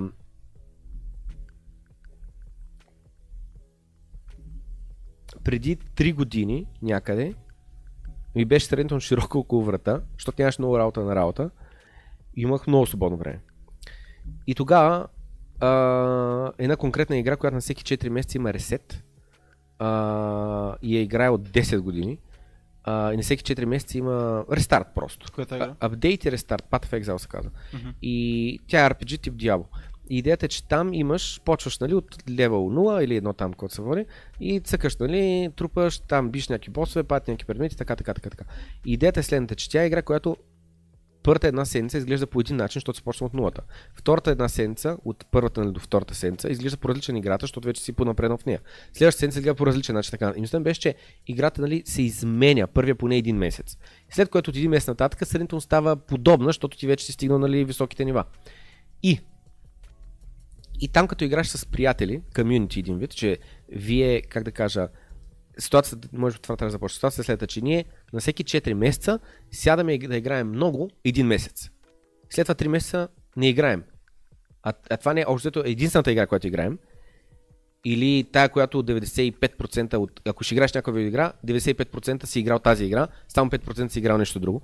Та по този начин, реално ние на всеки 4 месеца събираме за един месец средно, защото някои хора играят 2 месеца, други играят само 2 седмици, но средно един месец събираме тия 10 на 15 човека, да си кетчъпнем и да играем през това време да си игра заедно. И то става като не религия, ами каква е думата? Традиция. Традиция, традиция, а, в която нали, един вид с някакви хора, кой е от Канада, кой е от Штатите, кой е от Полша, кой е от а, такова, Естония, кой е от а, Скандинавия и така нататък, си кетчъфате, о, ко стана, ко стана с работа, ко стана седи си какво, един е примерно замина за Корея. И него нали, го нямаше, защото от Корея м- са други сървъри там, не знам с какво, голям пинга и така нататък, не може да играе с нас, така нататък. После нали, като се върна, о, ко стана и така нататък. И съответно той е, как да кажа, като social клуб, в който се събирате на всеки 4 месеца за определено време да се кетчъпнете, докато играта е бекграунд и така нататък. И по този начин адикшена липсва, защото вие имате end точка, в която то просто започва да се разпада комьюнито пак, защото наудря нали, реалния свят и всеки почва вече, е, нали, защото много от нас вземаха почивка първата една седмица, за да може петък вечерта, като пуснат сървърите в 10 вечерта, първо но лайф цяла вечер и да играеш до сутринта, а, опиташ се да издържиш и на другия ден, другата вечер спиш за 3-4 часа, ма пълен life, нали? пълен. И след което, нали, следващата седмица си почивка, взел на работа, една седмица отпуска, за да можеш да цъкаш и след което вече нали, почва вече да ходиш на работа и да играеш на наско, но това нещо продължава ударно само в началото и след това отслабва, отслабва, отслабва и до единия месец вече много от хората вече почваме един след друг да окапваме, да спираме и така нататък. И след като след, знаем, че след 3 месеца пак ще се заберем и пак ще се лафим, пак ще се говорим, пак а, ще стъкаме заедно и така нататък. И, но това нещо е възможно само при онлайн игрите. А има хора, нали, които цъкат синглплеер, където те си, си, си затварят. Не комуникираш. Ами, виж сега, синглплеера малко, като има история, все едно да, да си пуснеш филм да гледаш. абсолютно, Само, че дълъг филм. абсолютно, да. Надяваме се, защото има игри, които сега Call of Duty човек новата. Купуваш си игра за 150 ля, кампанията ти е 3 часа. В смисъл ти по-добре си пусни някой филм да изгледаш. Да, да, ма ти сигурно ще има и мултиплеер. да, да, го казвам. нали, Кампанията примерно- къде има кампания по-скоро. Да, им просто така сложили кампания колкото и да е. Но нали, синглплеера зависи, ако е игра, която пак ти доставя удоволствие, нали, не те натовара, не те дърпа надолу. Аз така го гледам. Нагоре ли ме бута или ме дърпа надолу играта? Ако ме дърпа надолу, значи не е за мен. Ако ме бута нагоре, съм окей с това да игра. Да. Но синглплеера не е толкова зле, колкото разбирам. Много хора на мен са ми казали, аз само мултиплеер мога да играя, защото нали, комуникирам с други хора, иначе с някакви ботове само и така нататък, но ти като гледаш филма, пък дори нямаш опция да избереш сега а, Лиам Нисън дали ще извади пистолета и ще го застреля някой. Така че Да. А, не, а, значи, какво бяха сега в момента? Dark Souls, The Witcher, Elder Ring, някакви такива има известни синглплеер игри, които аз съм пълно съм съгласен, той е като един стори, което малко можеш да го изменяш с твоите избори и така нататък. И то там е буквално филм, в смисъл, че ти гледаш развитието на тия герои, както гледаш в един филм, развитието на тия герои. Но когато филма нали, 2, максимум 3 часа, а там е 20, 30, 50 часа може да бъде кампания, а, която да виждаш дали постоянно да има някакъв прогрес, даже може героите сменят и така нататък. Та, на тема видеоигри, bottom line за мен е, че не са нищо, нито нещо много добро, нито нещо много лошо. Аз също английския език, сигурно оттам съм го научил, буквално повече отколкото в и училище. аз главно. И от карта А, а пък е до персоналитето, до човека, до неговата личност, до неговата, доколко той е податлив към, към като се зареби към нещо, да го превърне в главното нещо в живота си, без да има нужда да бъде. Да.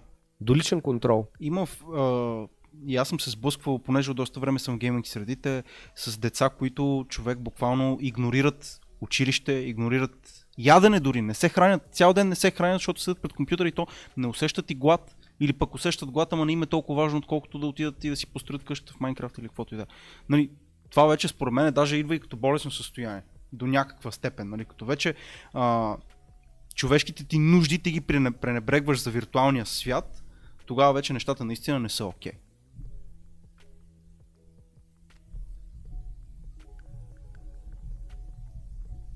Всичко става с баланс. За инфлацията много исках да говоря с тебе, защото всъщност първо чух, че ще има инфлация от теб. Мгм. Излезна ми мисля, че даже в рекомендът ми излезе на твое видео, дето говориш, че щатите са напечатали много пари. И това беше много отдавна. Това беше края на 2020 примерно да е било. Мгм. Или началото на 2021 може би да е било. Повече от година е минало. И си викам човек, никой не говори за това нещо някъде. Значи само ти, конспи... R наклона черта конспираси в Reddit и още някои такива места, на които не можеш да си кажеш това сега наистина дали ще се случи инфлацията. И лека по лека започват всички да ни обясняват, ама то ще има инфлация. То първо, няма да има инфлация. Няма как да има инфлация. Спокойно. После, е, то ще има инфлация, но тя ще бъде много малка инфлацията. Спокойно, не се притеснявай. И сега в момента вече стигна до степен, която започва да не се търпи, според мен. Започва да не се търпи, защото най-елементарното, тук не говорим за някакви сложни неща, говорим за най-елементарното, което е отивам в магазина си, я пазарувам нещата, които аз имам определени неща, които винаги си пазарувам, като примерно си, си купувам една марка, нещо и ми харесва, си взимам от тази марка винаги. И съответно знам и цената на киселото мляко или на каквото и да е. И нещата много са се качили. В смисъл, сравнение с преди две години човек. Има неща, които са се качили по два пъти. А те казват, тя инфлацията е а, 5-6%. Моля ти се, кажи. Има ли, ти знаеш един продукт, който само с 5% се е покачил цената му последните две години? Да, Който да е продукт. Няма, аз... Не съществува А. такъв продукт. Как го изчисляват? На базата на какво го изчисляват това? На базата на абсолютни измишлетини, според мен. Да. Просто ни лъжат. Просто ни лъжат. А, и те, дали съзнателно, дали не съзнателно, написали са там някаква формула, избрали са някакви basket of goods, мерят ги само тях и това е. Ам... Това го гледах. Това го гледах и е много, много конкретно са подбрали продуктите, по които се изчислява инфлацията. И е... Но хората виждат, чувстват инфлацията. Нали? За тях ма, проблема е, че не се замислят достатъчно. Реално, ако ги питаш, много хора все още спят и ни биха казали, примерно, че инфлацията е 50% или 40% или нещо такова.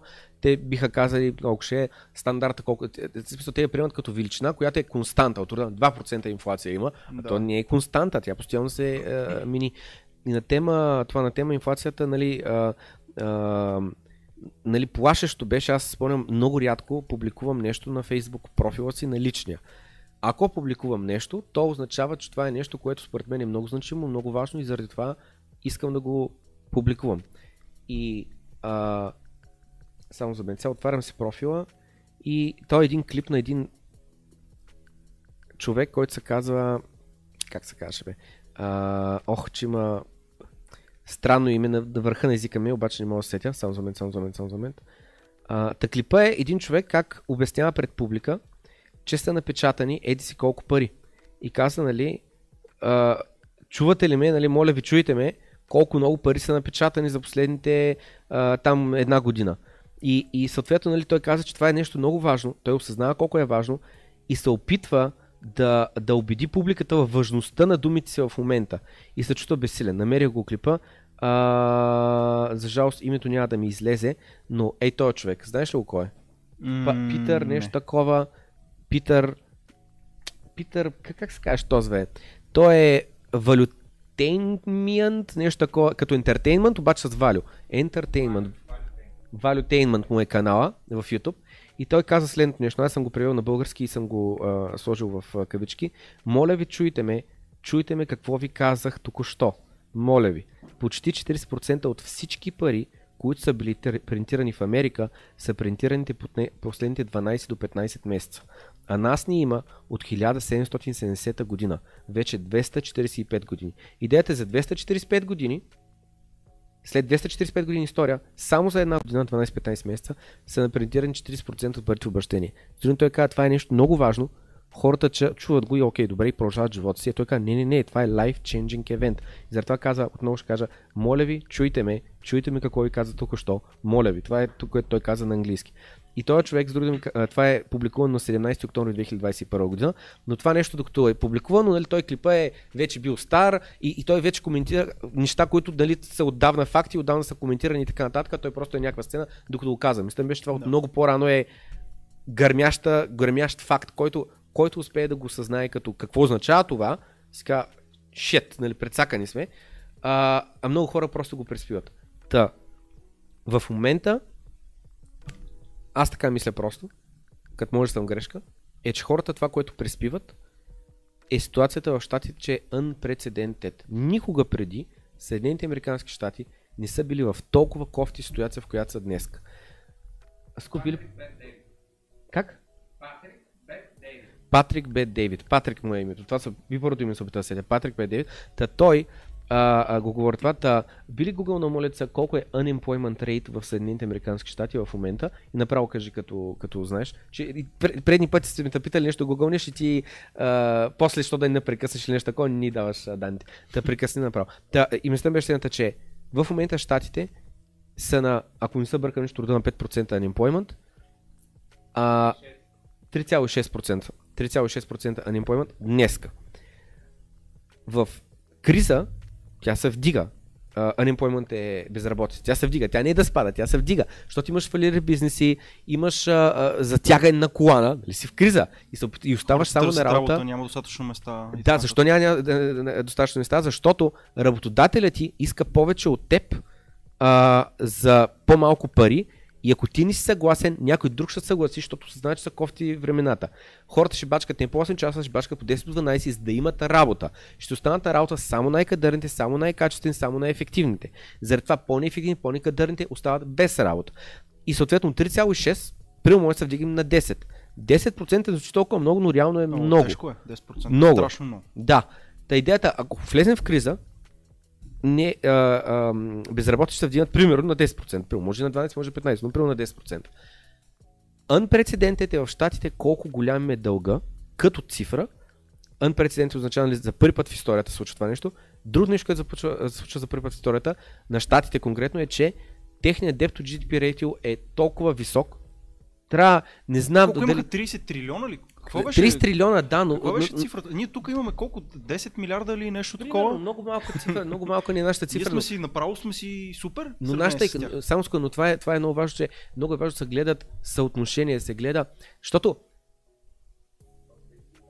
100 137 мисля, че обаче... Трилиона? а, не, не, това е, това е 3, почти 134. различни данни, аз 137 го гледах последно, не, това е Debt to GDP ratio. аха, Да. окей. А има ли история на колко е било преди това?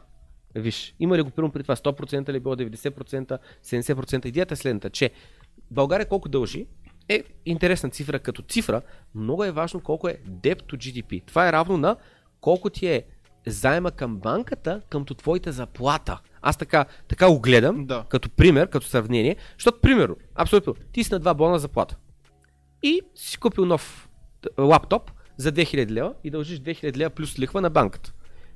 Кофти позиция си. Ами, по-кофти, отколкото ако нямаше заема, не е толкова кофти, нали? В същото време обаче някой, ако има, примерно, а, 4000 заем към банката, обаче на 6000 заплата, той реално е по-добра ситуация от тебе. Защото той може да дължи повече пари на банката, 4000, ти дължи само 2000, може да е 6 бона заплата, а ти само на 2 бона. Разбираш? И дори на твоето to GDP ратио е едно към едно. Колкото ти е заплата, толкова ти е дълга. А при он е едно към 0,7, нали нещо такова, заплата към това. Идеята е, че при щатите е на 130%, а при нас е на 10%. Доста по-малко е, доста по-малко. Average 64% от 1904 до 2021 е average 64%. Така. Да. А, в момента е 137.20, това са почти същите цифри. Така. Да. А, това е през 2021, а най-низко е било 31% през 1981. Добре, само ми кажи следното нещо. Ко- Колко е било примерно 2010 и 2005? Това ми е интересно. Ако има като цифра конкретно за тия две години. Значи, това, което каза тук, що, що знам, че не се чува, е, че а, average е било 60% debt to GDP ratio. Това Значи означава сме едно... буквално двойно над Да, средното. това е все едно, ти имаш 2000 лева заплата и дължиш на банката 1200 лева. Приемливо ли е? Приемливо. Това е било средното за последните 100-200 години, колкото беше там. Най-низко е било 30%, значи имаш 2000 лева заплата и дължиш 600 на банката, плюс лихви. А в момента ти си все едно имаш 2000 лева заплата и на банката дължиш 2700 лева. С други думи, вече става опасничко малко. И то точно това, че не е къмто една заплата, ами къмто годишен доход. И още по-още е, че не е къмто годишен доход, ами къмто GDP, което е просто колко пари се завъртат, което не е доход, да. Напълно различни неща са. Просто го упростявам, за да е по-лесно за разбиране. Да? А, 2010 ли казах? Примерно, да. И 2005.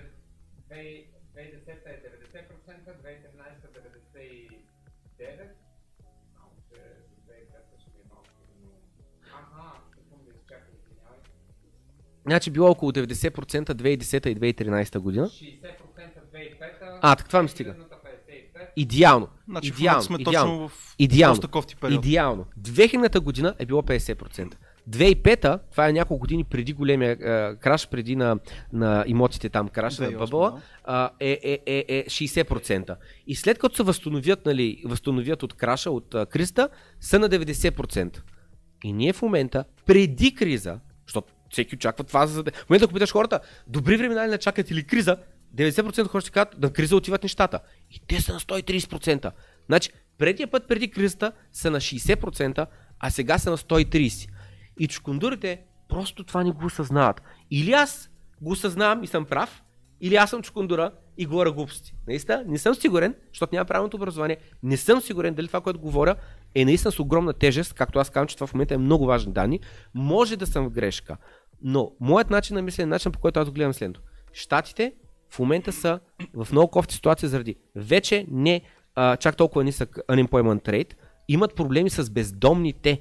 Сериозен проблем с бездомните. Да, огромен, в LA човек по главните Точно булеварди, пълно с палатки. Голям процент от големите им градове са заляти от а, а, бездомници. Същото време to GDP ретиото им е изригнало. В същото време те работят на дефицит вече години подред. В същото време последните две години главният купувач на външния им дълг е Централната им банка, което е абсолютно понци. И с други думи това, което казваме, че за да се правят с инфлацията, един от лостовете, които те движат е да вдигнат лихвения процент. В момента, в който те вдигнат лихвения процент, това, което се получава е, че техният външен дълг от 30 трилиона експлодира на 33 трилиона, на 36 трилиона, на 40 трилиона и това debt to GDP ратио от 137% става на 157%, 177%, 200%. Това означава а, че щатите имат два избора. Или инфлацията да продължи, а, а, а инфлация в долари говорим. Защото има инфлации в рубли, в не знам с какво, в турската лири, турската валута, има инфлация там. Но всеки турчин може да си купи долари. Идва ти заплата, примерно 50 000 турски лири, на момента купуваш хляб какво за една седмица напред е храна, останалите период ги хвърляш долари. И когато ти трябват лири, обръщаш обратно доларите в лири, купуваш за една седмица напред, останалото в долари. И ако нямаме инфлация в долари, реално всички други валути от всички други държави имат в какво да прехвърлят, за да не бъдат предсакани. А е ужасно да живееш примерно с 50 или 100% инфлация. Ужасно. Защото ти всяка година, ако живееш примерно 50% инфлация, което според мен е примерно реалната в момента, ти реално трябва всяка година ти дигат с 50% заплата. Примерно от 2000 заплата до година трябва да е 3К, по година трябва да е 4500, по година трябва да е 7 косур. Много трудно работодателите вдигат заплати. Много малко са качествени винаги работодатели. става и с закъснение. Винаги Абсолютно. става с доста голямо Народа- закъснение. И абсолютно. пенсиите на възрастните. Абсолютно. Народа реално страда от това нещо. Та идеята е, че когато живееш в голяма инфлация, едно от нещата, които можеш да направиш за да се защитиш, е примерно лева, 96-та година, умните хора, които са били, са купили с левовете си долари. И след това те не са били предсакани от хиперинфлацията. Тия хора, които са осъзнавали какво става, защо става, са прехвърли в долари, в кеш, не в банка, че да няма шанс правителството да ти ги взема и по този начин са се предпазили от инфлацията. Та днеска, ако в долара няма инфлация, може да се предпазиш. Обаче щати в момента имат два избора. Или да оставят инфлацията да продължи и реално това означава, че света някъде сложи, хората някъде сложат парите, или фиат. да вдигнат в яда, или трябва да се вдигне, на страна говоря, в момента все едно криптовалутите съществуват. Или ако те вдигнат лихвените проценти, за да спрат инфлацията, техният дълг ще експлодира. И той ще експлодира, е, при положение, че те, така иначе, първото тримесечие на 2022 година, те имат а, а, намален на GDP, което означава, че економиката се забавя и вече вместо да прави нови върхове, започва да обръща надолу. И не категорията ми, нужните, задължителни и достатъчни условия, за да имаш рецесия официално, е да имаш две поредни тримесечия, в които пада и пак пада. И тогава вече това кажеш, това е даунтренд е потвърден.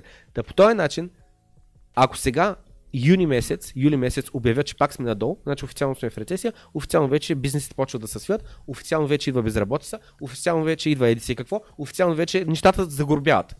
Това нещо случи ли се? Имаме ли зверска инфлация? Те вди... Или просто тя ще продължи до безкрай, не до безкрай, до не знам, не знам кога.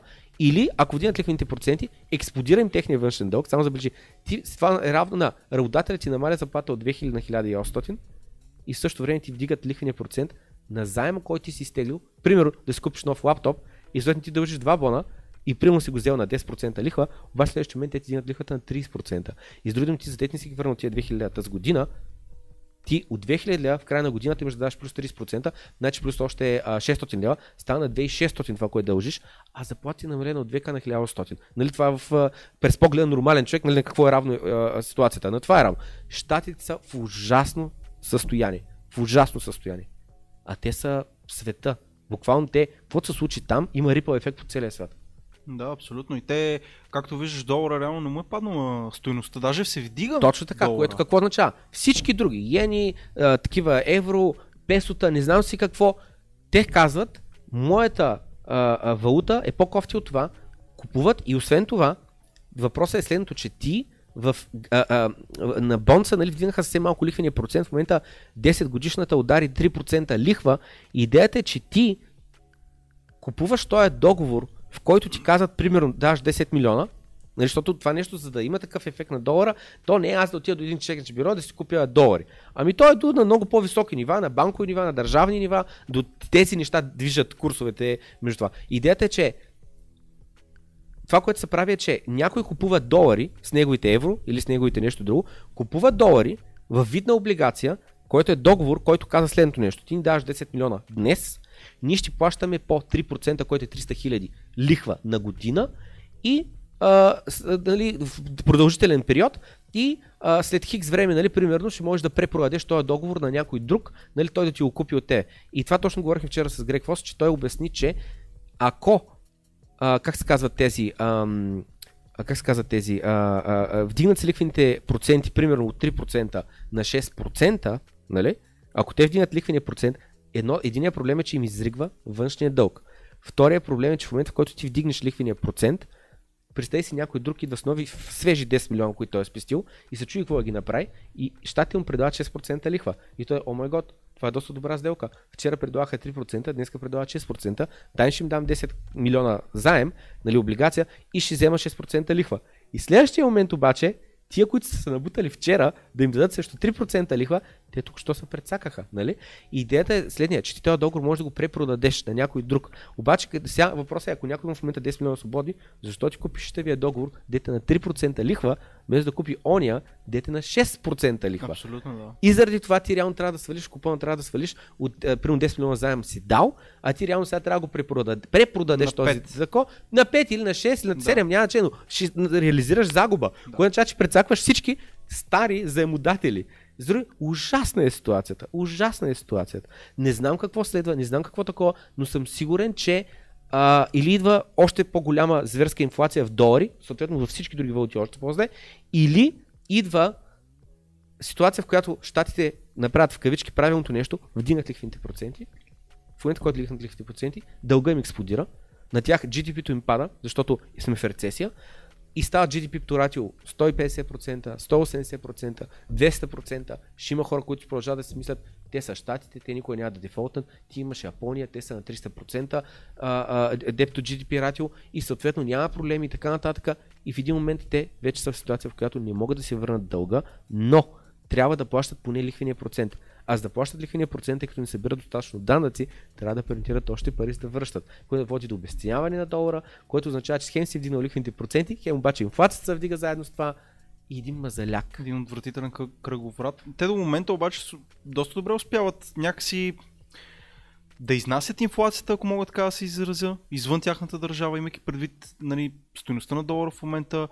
И доста добре, в смисъл хората явно в цял свят им вярват за това нещо, защото те казват, а, ами той има инфлация, защото коронавирус. А, ами той има инфлация, защото в момента сега има война някъде си там. Ама всъщност те започват да печатат пари преди коронавируса. Нали така?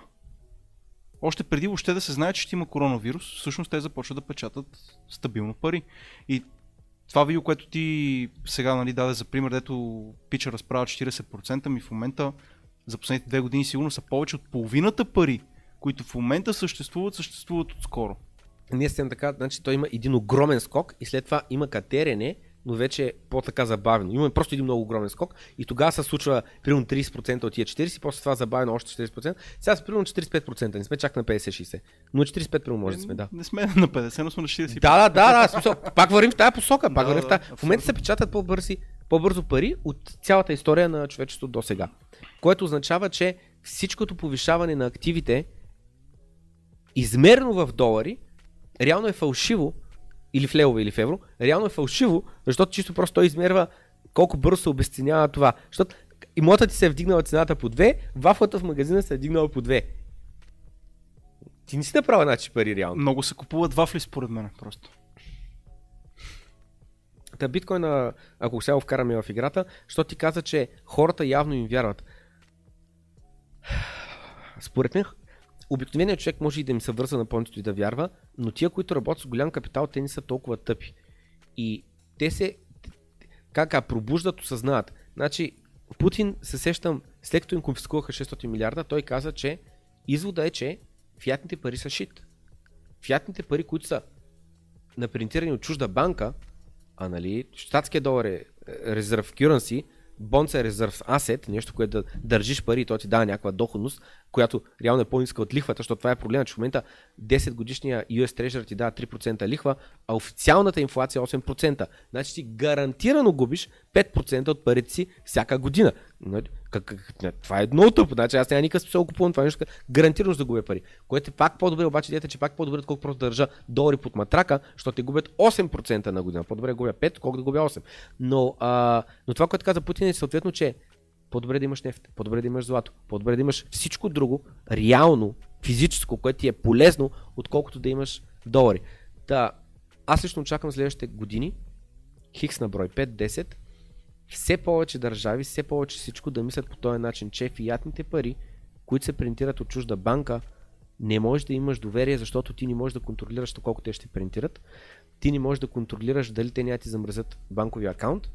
Съответно, той е риск за теб. То е, ти си под стрес с това нещо, дали ще бъде ам, изгорено във вид на инфлация или ще бъде замразено във вид на санкция към тебе, защото не си бил послушен, защото не си пуснал военните самолети да минат през твоето въздушно пространство, например. Нали, ще щати буквално могат всеки един да го напъват, да им позволява най-различни неща. И лично аз, как да кажа, за мен има логика фиатните пари просто един вид да...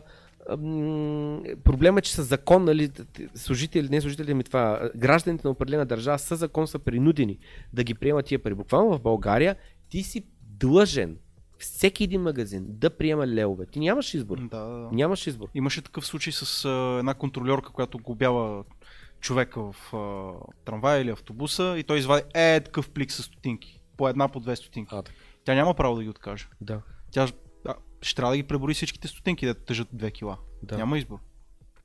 Legal tender.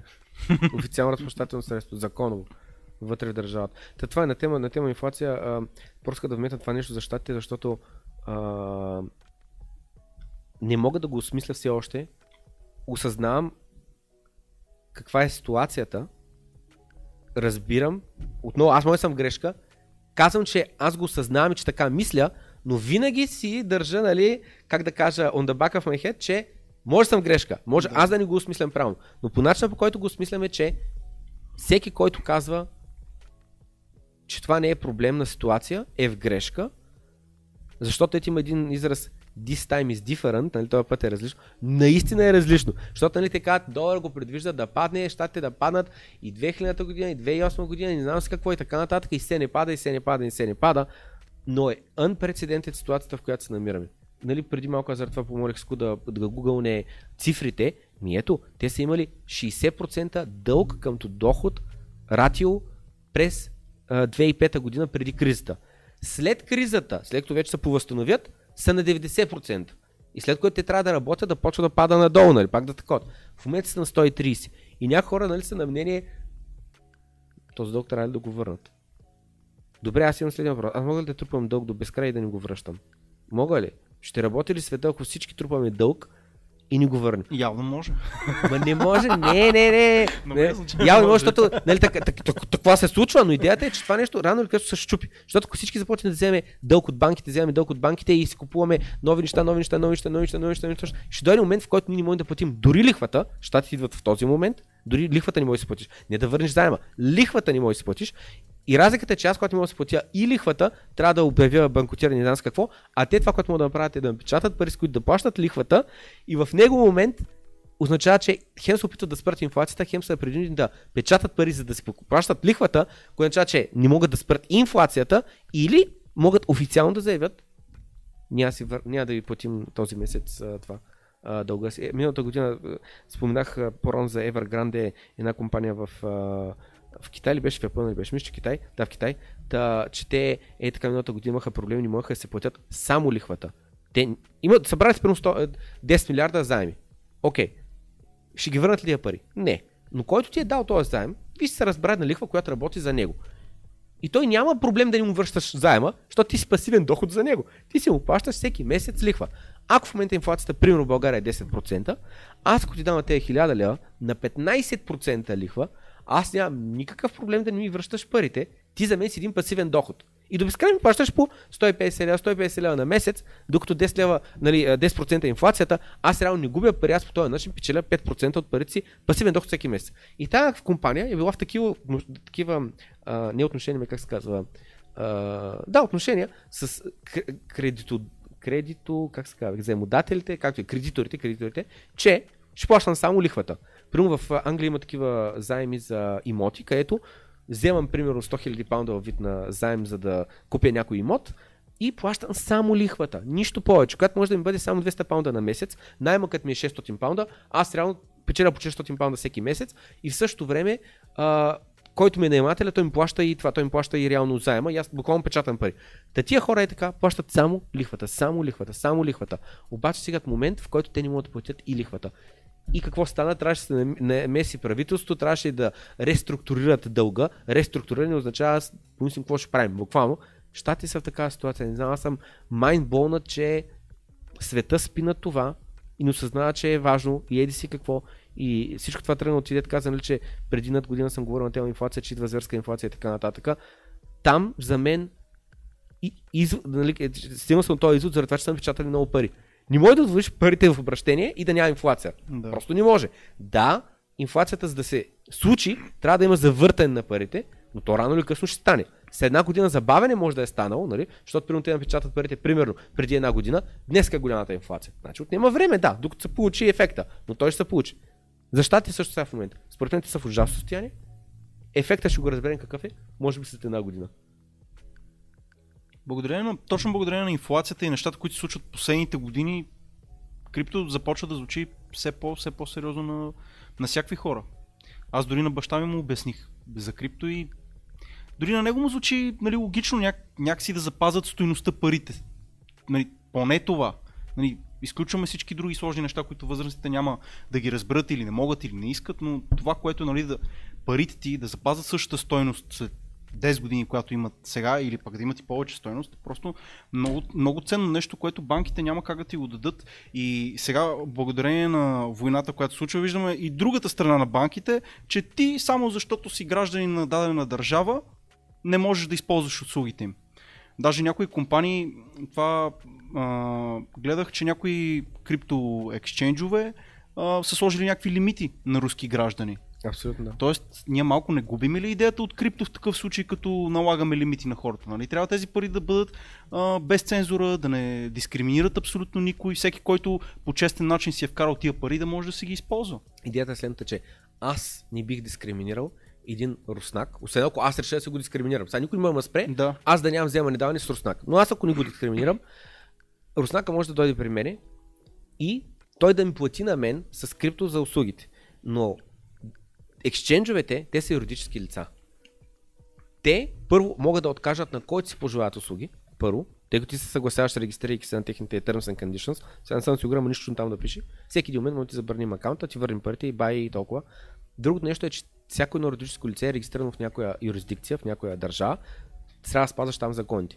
Ако утре щатите с executive order от президента си подпише, няма никоя руска, да, щатска компания да има вземане, даване с руски граждани, то всяка една компания регистрирана в щатите, включително ексченджове, са длъжни да последват закона, иначе влизат FBI, Open Up и такова, и чупят сервери и така. Край. Така че това нещо, дете казваш, нали, не е ли такава идеята, такава е, но в момента ти, когато използваш един екшенж, ти не използваш крипто. Това, което използваш е Услугата, която дадена компания ти дава. да, техните сървъри, техния софтуер и наско, което е отделен софтуер от крипто. Защото в крипто, ако аз си дам моя Ethereum адрес, и примерно аз съм руснак, и примерно ти си от Америка, ти ще ми изпратиш нали, Ethereum от твоя адрес на моя адрес и никой няма да спре транзакцията. Никой миньор няма да знае това е адрес на руснак, това е адрес на, на щатец, съответно и, и самия миньор, нали, дори в щат да има такъв закон, ми някой белгийски миньор ще верифицира транзакциите, ще вкара следващия блок. Като проблем на крипто без съмнение е проследимостта. Нали, а, а, защото аз как никой няма да знае, но по принцип за, има листа с адреси по имена обвързани, защото екшенджовете знаят адреса.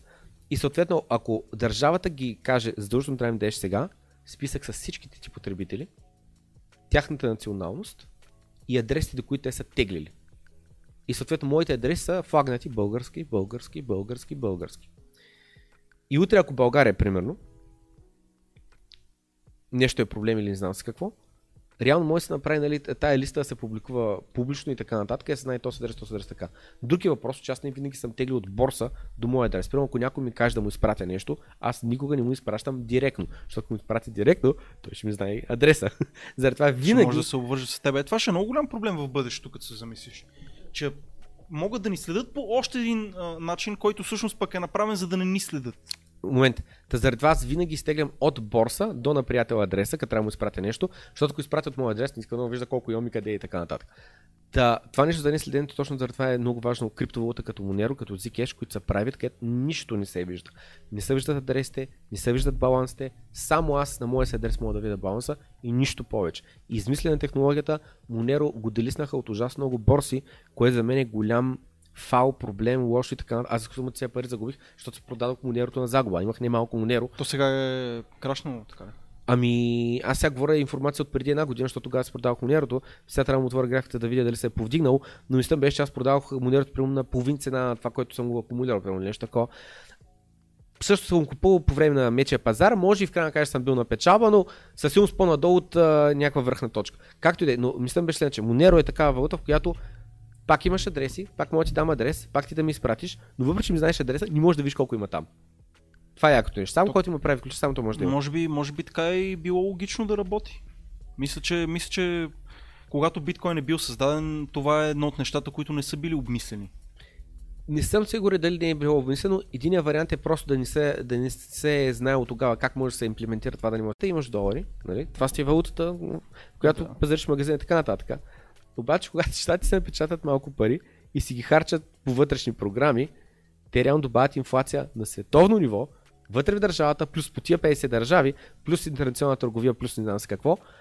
И тия държави реално поемат всичката щета от тяхното печатане, а нула от, а, как да кажа, от... А, Плюса да може от да имаш плюса, да, върху защото, парите. Да. знаеш какво би било справедливо? Примерно, Штатите абсолютно има 1 трилион долара, в България примерно има 5 милиарда, в Турция примерно 30 милиарда. И те ако искат да напечатат още 100 милиарда, реално пропорционално нали, да раздадат парите. За тях се задържа толкова процента, на нас ни дава толкова процента, на еди кой дава толкова процента, пропорционално спрямо това колкото сме имали и преди това от всичките пари в обращение. И по този начин, да, добавя се инфлация, но справедливо влизат по економиките спрямо кой колко има. А в момента те всичките отиват там, те си харчат за каквото решат, всички останали страната. Абсурдно е. Абсурдно е. И, и, и, и толкова много хора имат. Въпросът е по-интелигентни хора от мене, по-изучени. Нали, аз не съм с фалшиво впечатление, че о, човек някакъв гениален съм човек, как ги чаткам тия неща. Не е така, не е така. Просто си, имам собствени размишления, които аз сам ги слагам под въпрос, дали съм прав, дали са правилни или съм тотално грешка. Но мисля беше, че економисти са твърдо на мнение, че задължително трябва да има инфлация. И защо трябва да има дълг? Защо не е си какво? В момента банката, ако ти дава кредит, много хора са на мнение, нали, че аз като депозирам 1000 лева в банката, те после ги дават някъде другаде като, като заем и съответно така печели банката пари. А после се оказа, че имаш така наречения fractional reserve banking, в който когато аз депозирам 1000 лева, те могат да дадат до 10 000 лева на заеми другаде. Това, знаеш къде го гледах наскоро? Това го гледах наскоро в Zeitgeist. Гледал ли си? Да, да. Точно там мисля, че във втората част на филма, точно това, което ти в момента обясняваш, го говорят. И това е... Да, хора все още смятат, че 1000 лева като дадеш, те дадат 1000 лева някъде другаде на заем. Това е супер старо и невярна информация. Вече. След което идваме Fractional Reserve Banking, който е на 10%. Аз дам 1000, те дават до 10 000 заем на други хора. Ако дам, примерно, на банката 10 000 депозит, значи те могат да направят до 100 000 да раздадат на други хора във вид на такова. А откъде са дошли тези 100 хиляди, които ги няма? създадени от нулата, така, от нулата така. А най mind-blowing в момента е, че Fractional резерва е премахнат и сме на 0%. Не знам дали е по целия свят или конкретно щатите, но щатите в момента са на 0%. 0%. 0%. Това е абсурдно.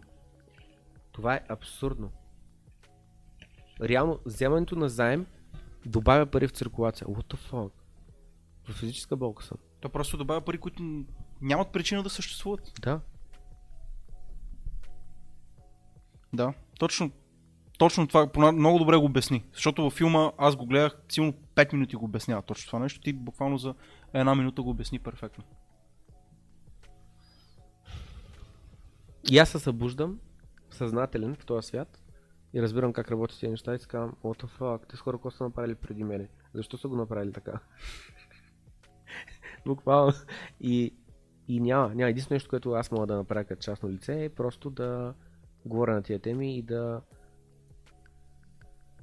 се опитам повече хора се замисли, не да ги убедя, да замисля на тази тема, дали няма да е по-добре, ако имахме лимитиран брой пари. Един от нали, таковата, а, как се казва, стандартните критики е, че то ако имаш лимитиран брой пари, с други думи, винаги парите ти ще трябва да се увеличават тяхната стойност. Нали? Днес ако мога да купя един хляб, то аз след а, 10 години трябва да мога да купя примерно 5 хляба с същия брой пари, тъй като не са печатани пари, имаш ограничено количество, а пък имаш все повече стойност, създадена от иновации, от не знам с какво и никой няма да харчи. В момента, в който никой не харчи, бизнеси спират да работят, почват да фалират и нямаш продукция. В момента, в който нямаш продукция, и имаш хора, които търсят продукция, цените почват да скачат, въпреки лимитирания брой пари. И за мен отново в момента това е толкова очевидно, че може да се работи с лимитиран брой пари. Ти, Дори, да, дори да не са лимитиран брой. Ами аз мисля, че Метател? лимитиран брой малко... Не знам. Не съм сигурен за лимитиран брой, но може би пари, които по някакъв начин така е написан кода, Така. че честно, както ти казваш, да, да се разпределят, Да. с точно определен процент, да бъде Добре. прозрачно, да знаят хората и значи винаги, точно винаги един лев да е един хляб.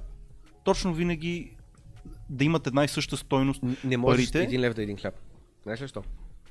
Имаш години, в които примерно някакви там Е, буби то, за- то зависи или ураган да, духнал да, да, и така е. прецакал Така е. житото и съответно изведнъж хляба става петля. Ма просто има недостиг на хляб. Да. Това не означава, че ориза, картофите, месото и то ще е петля, въпреки че те са обвързани нещата иначе, не означава, че колите ще станат нали, нали, и те ще им се вдигне цената, но точно определени продукти в един момент и друг може да се вдига.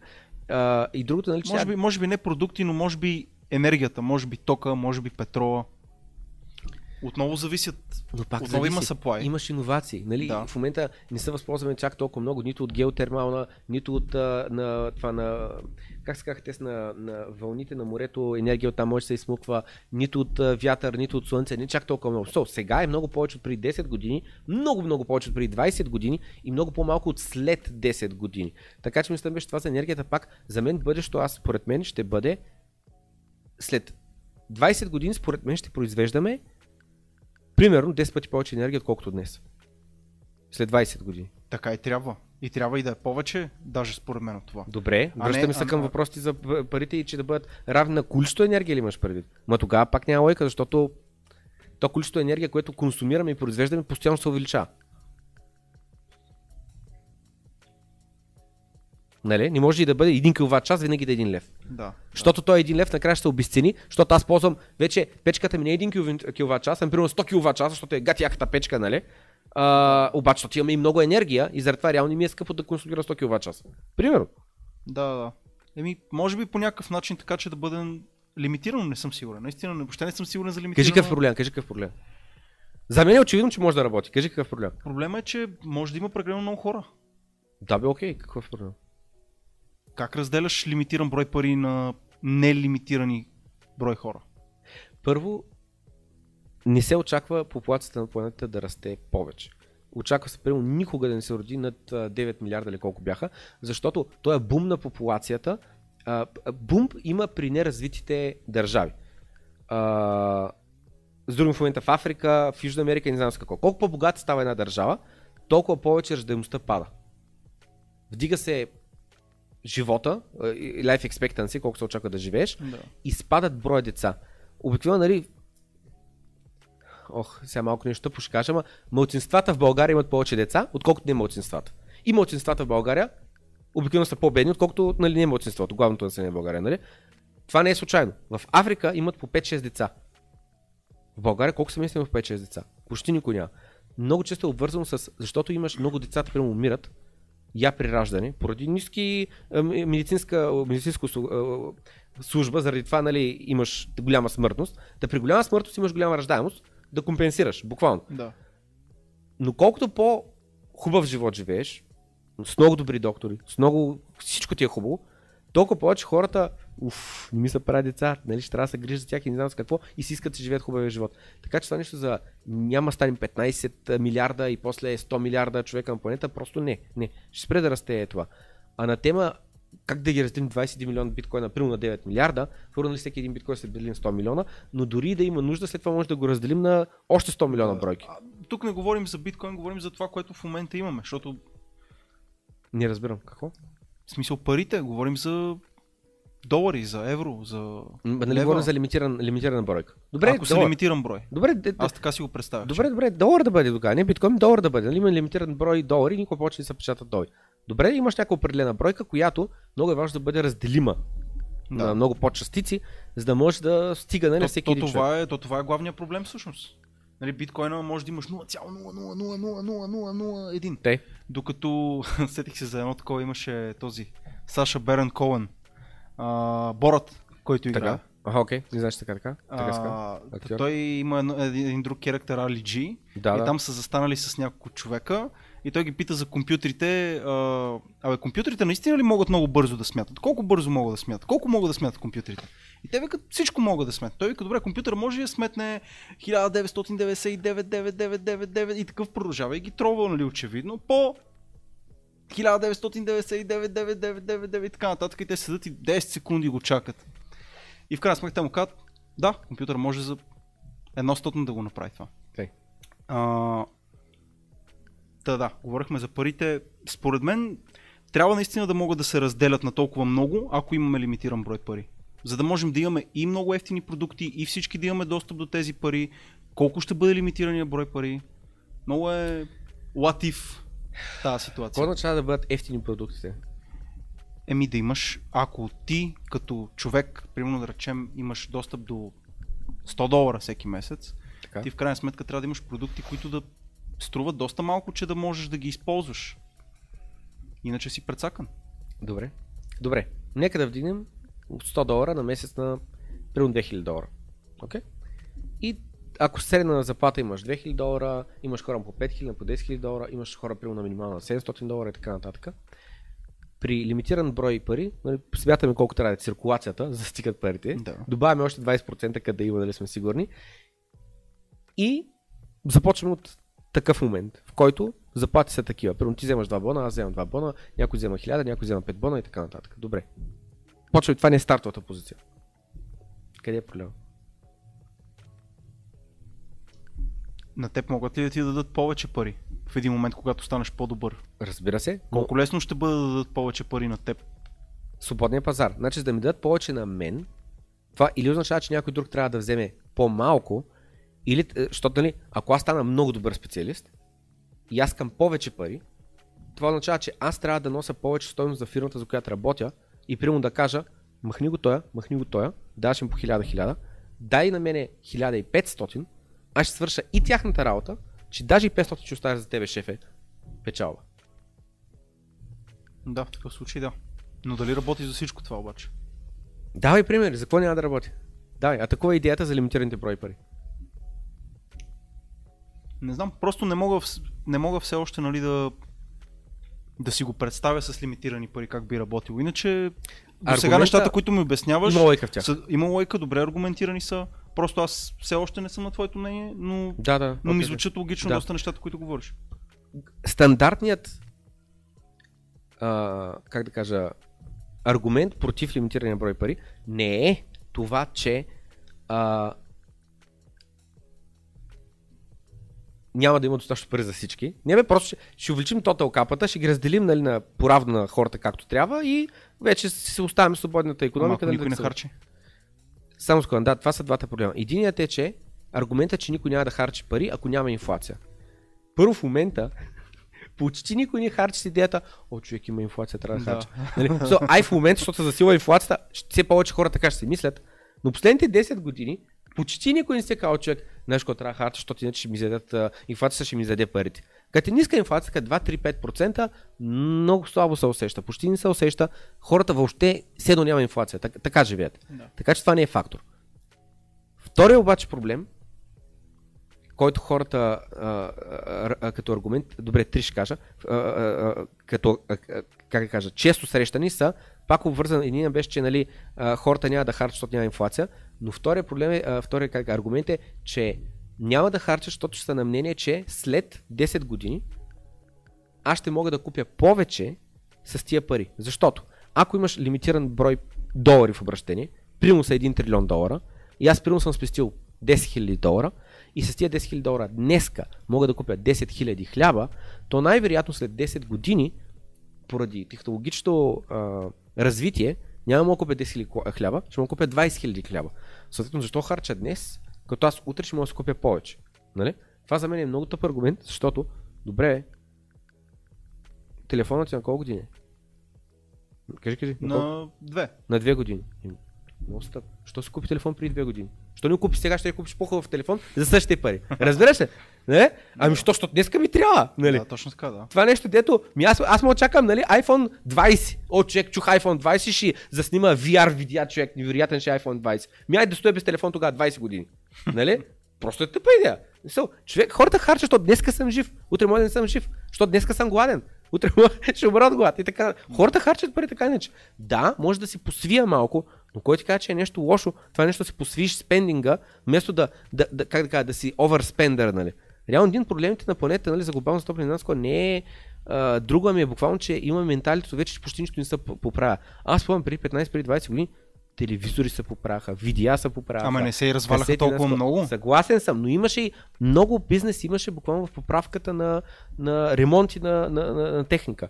В момента почти всичко е щупи се, купуваш много, момента- щупи се, купуваш много. Наистина е така, че техниката не е толкова, не издържа толкова дълго време, колкото преди техниката е издържала. И наистина, както ти казваш, не се поправя толкова, колкото преди се поправя. И не само това.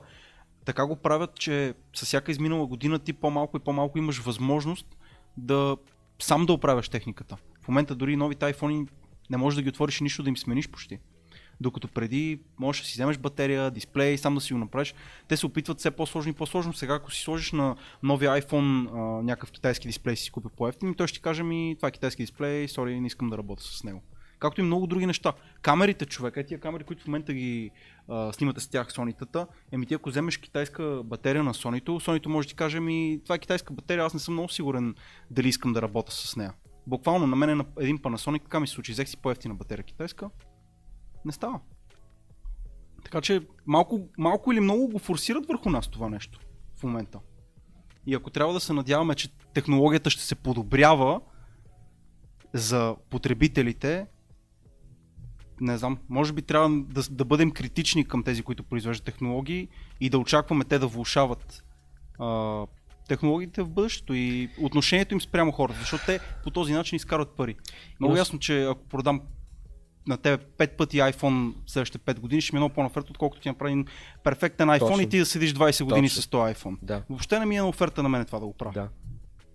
Има просто конфликт на интереси между производителя и интереса на клиента. Но така иначе имаше конкуренция между различните производители. Общо трябва да е минималното. Трябва да направиш някакъв а, баланс между Да. нещата със сигурност. Да. Но в крайна сметка, тъпото е, че бизнеса, по начина по който в момента съществува света, не може да бъде морален на 100%. Да. Някои бизнеси могат. За... Не се сещам в момента за пример, но със сигурност има начин как да го направиш да е морално. Но повечето бизнеси просто го правят. Със Сигурност има поне е толкова неморално нещо, което правят спрямо Абсолютно. клиентите им. Абсолютно. И, и то просто е поради много различни причини. И, и това също, че големите компании имат контрол над хората, ме притеснява, ако има лимитирани пари също. Дори в момента, в момента също ме притеснява, но с лимитирани пари имам чувство, че може би ще се намери някаква друга врътка, която да се прави. Която може би ще бъде по-зле от, от това, което в момента правят с нас. Ами. Добре. Напълно съм не съгласен с това. Не си съгласен с Те това. сега ще кажа защо, сега ще кажа защо. В момента най а, облагодетелствани от новопринтираните пари са хората, които ги изхарчват за първи път. Мгм. Каква е идеята? Ако в момента имам в циркулация 1000 лева и аз напечатам 100, все още никой не знае, че съм напечатал 100. Все още няма никакъв ефект върху реалната Ти още не економика. си ги дал на някой, не си ги Точно така. Хляба все още е 1 лев. Да. В момента обаче, с които тия 100 лева аз купя 100 хляба, изведнъж имаш повече търсене, отколкото предлагане, съответно цената на хляба трябва да се повиши. И той става лев и 10 от утре. Да. За всички останали, но не и за мен. И след което, примерно, почва да се търси баланс вътре в пазара, може да стане 1,15 хляба. Така. И вече имаме 1100 лева в обращение, имаме 115 хляба. А 115, а 1,15 лева струва един хляб. Така. В следващия момент напечатам още 200 лева и не си купувам хляб, а примерно си купувам водичката. Дет преди това е била 80 стинки, но сега тя скача също на 1 лев, както е скочил хляба от 1 лев на 1,15. Та водичката е 1 лев. И аз имам 200 лева и си купувам 200 водички. Пак измествам пазара в посоката, в която се вдигат цените, но аз не бъвам ощетен, защото аз съм първият, който да изхарчи тия новопринтирани пари. Реално с всяко преизхарчване на новопринтираните пари се вдига, вдига, вдига, вдига, вдига, вдига цените, докато не се намери баланса, в който вече стоката да отговаря на парите в обращение. Ясно. Така че това, което ти казваш за някакси повече се възползват, не, не, в момента се възползват. Който е най-близко до принтера? А кой е най-близко до принтера? Обикновено са някакви големи корпорации, които държат в джоба си а, това, а, как се казва, нали, а, политици и, и така нататък. Та, това е, това е. Просто в момента сме в ситуация, в която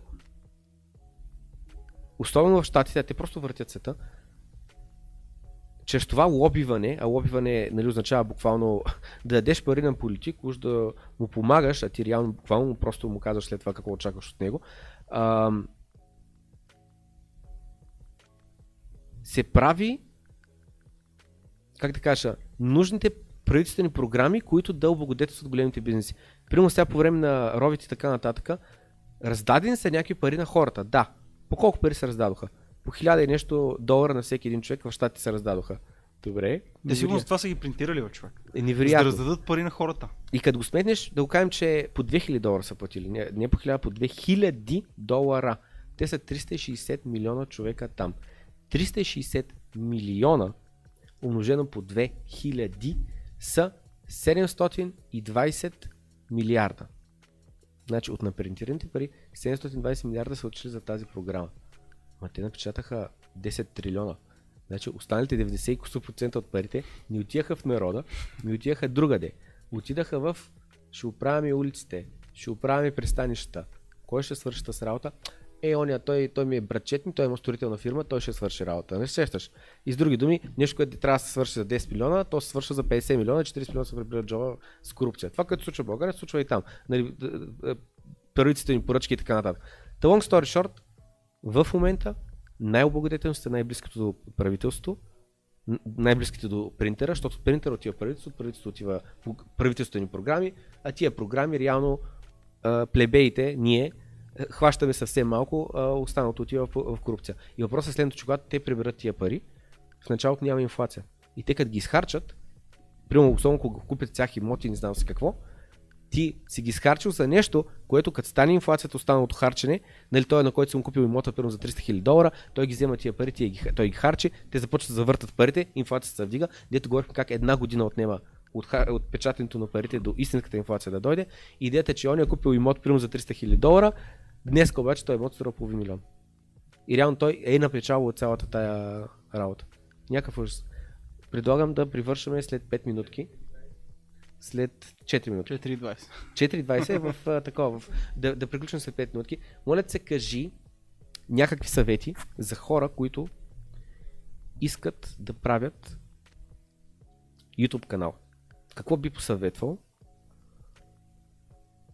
В никакъв случай да не правят YouTube канал с идеята само единствено да се изкарат. Не, не, може би, може би, ако искат да правят нещо, което да е забавно, да правят нещо, което да е забавно. Да не мислят парите въобще.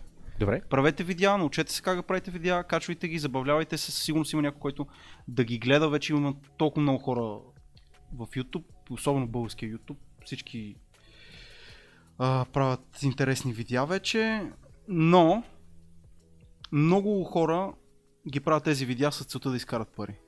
Да преведат нещо, което вече съществува на български и да го качат и да изкарат пари.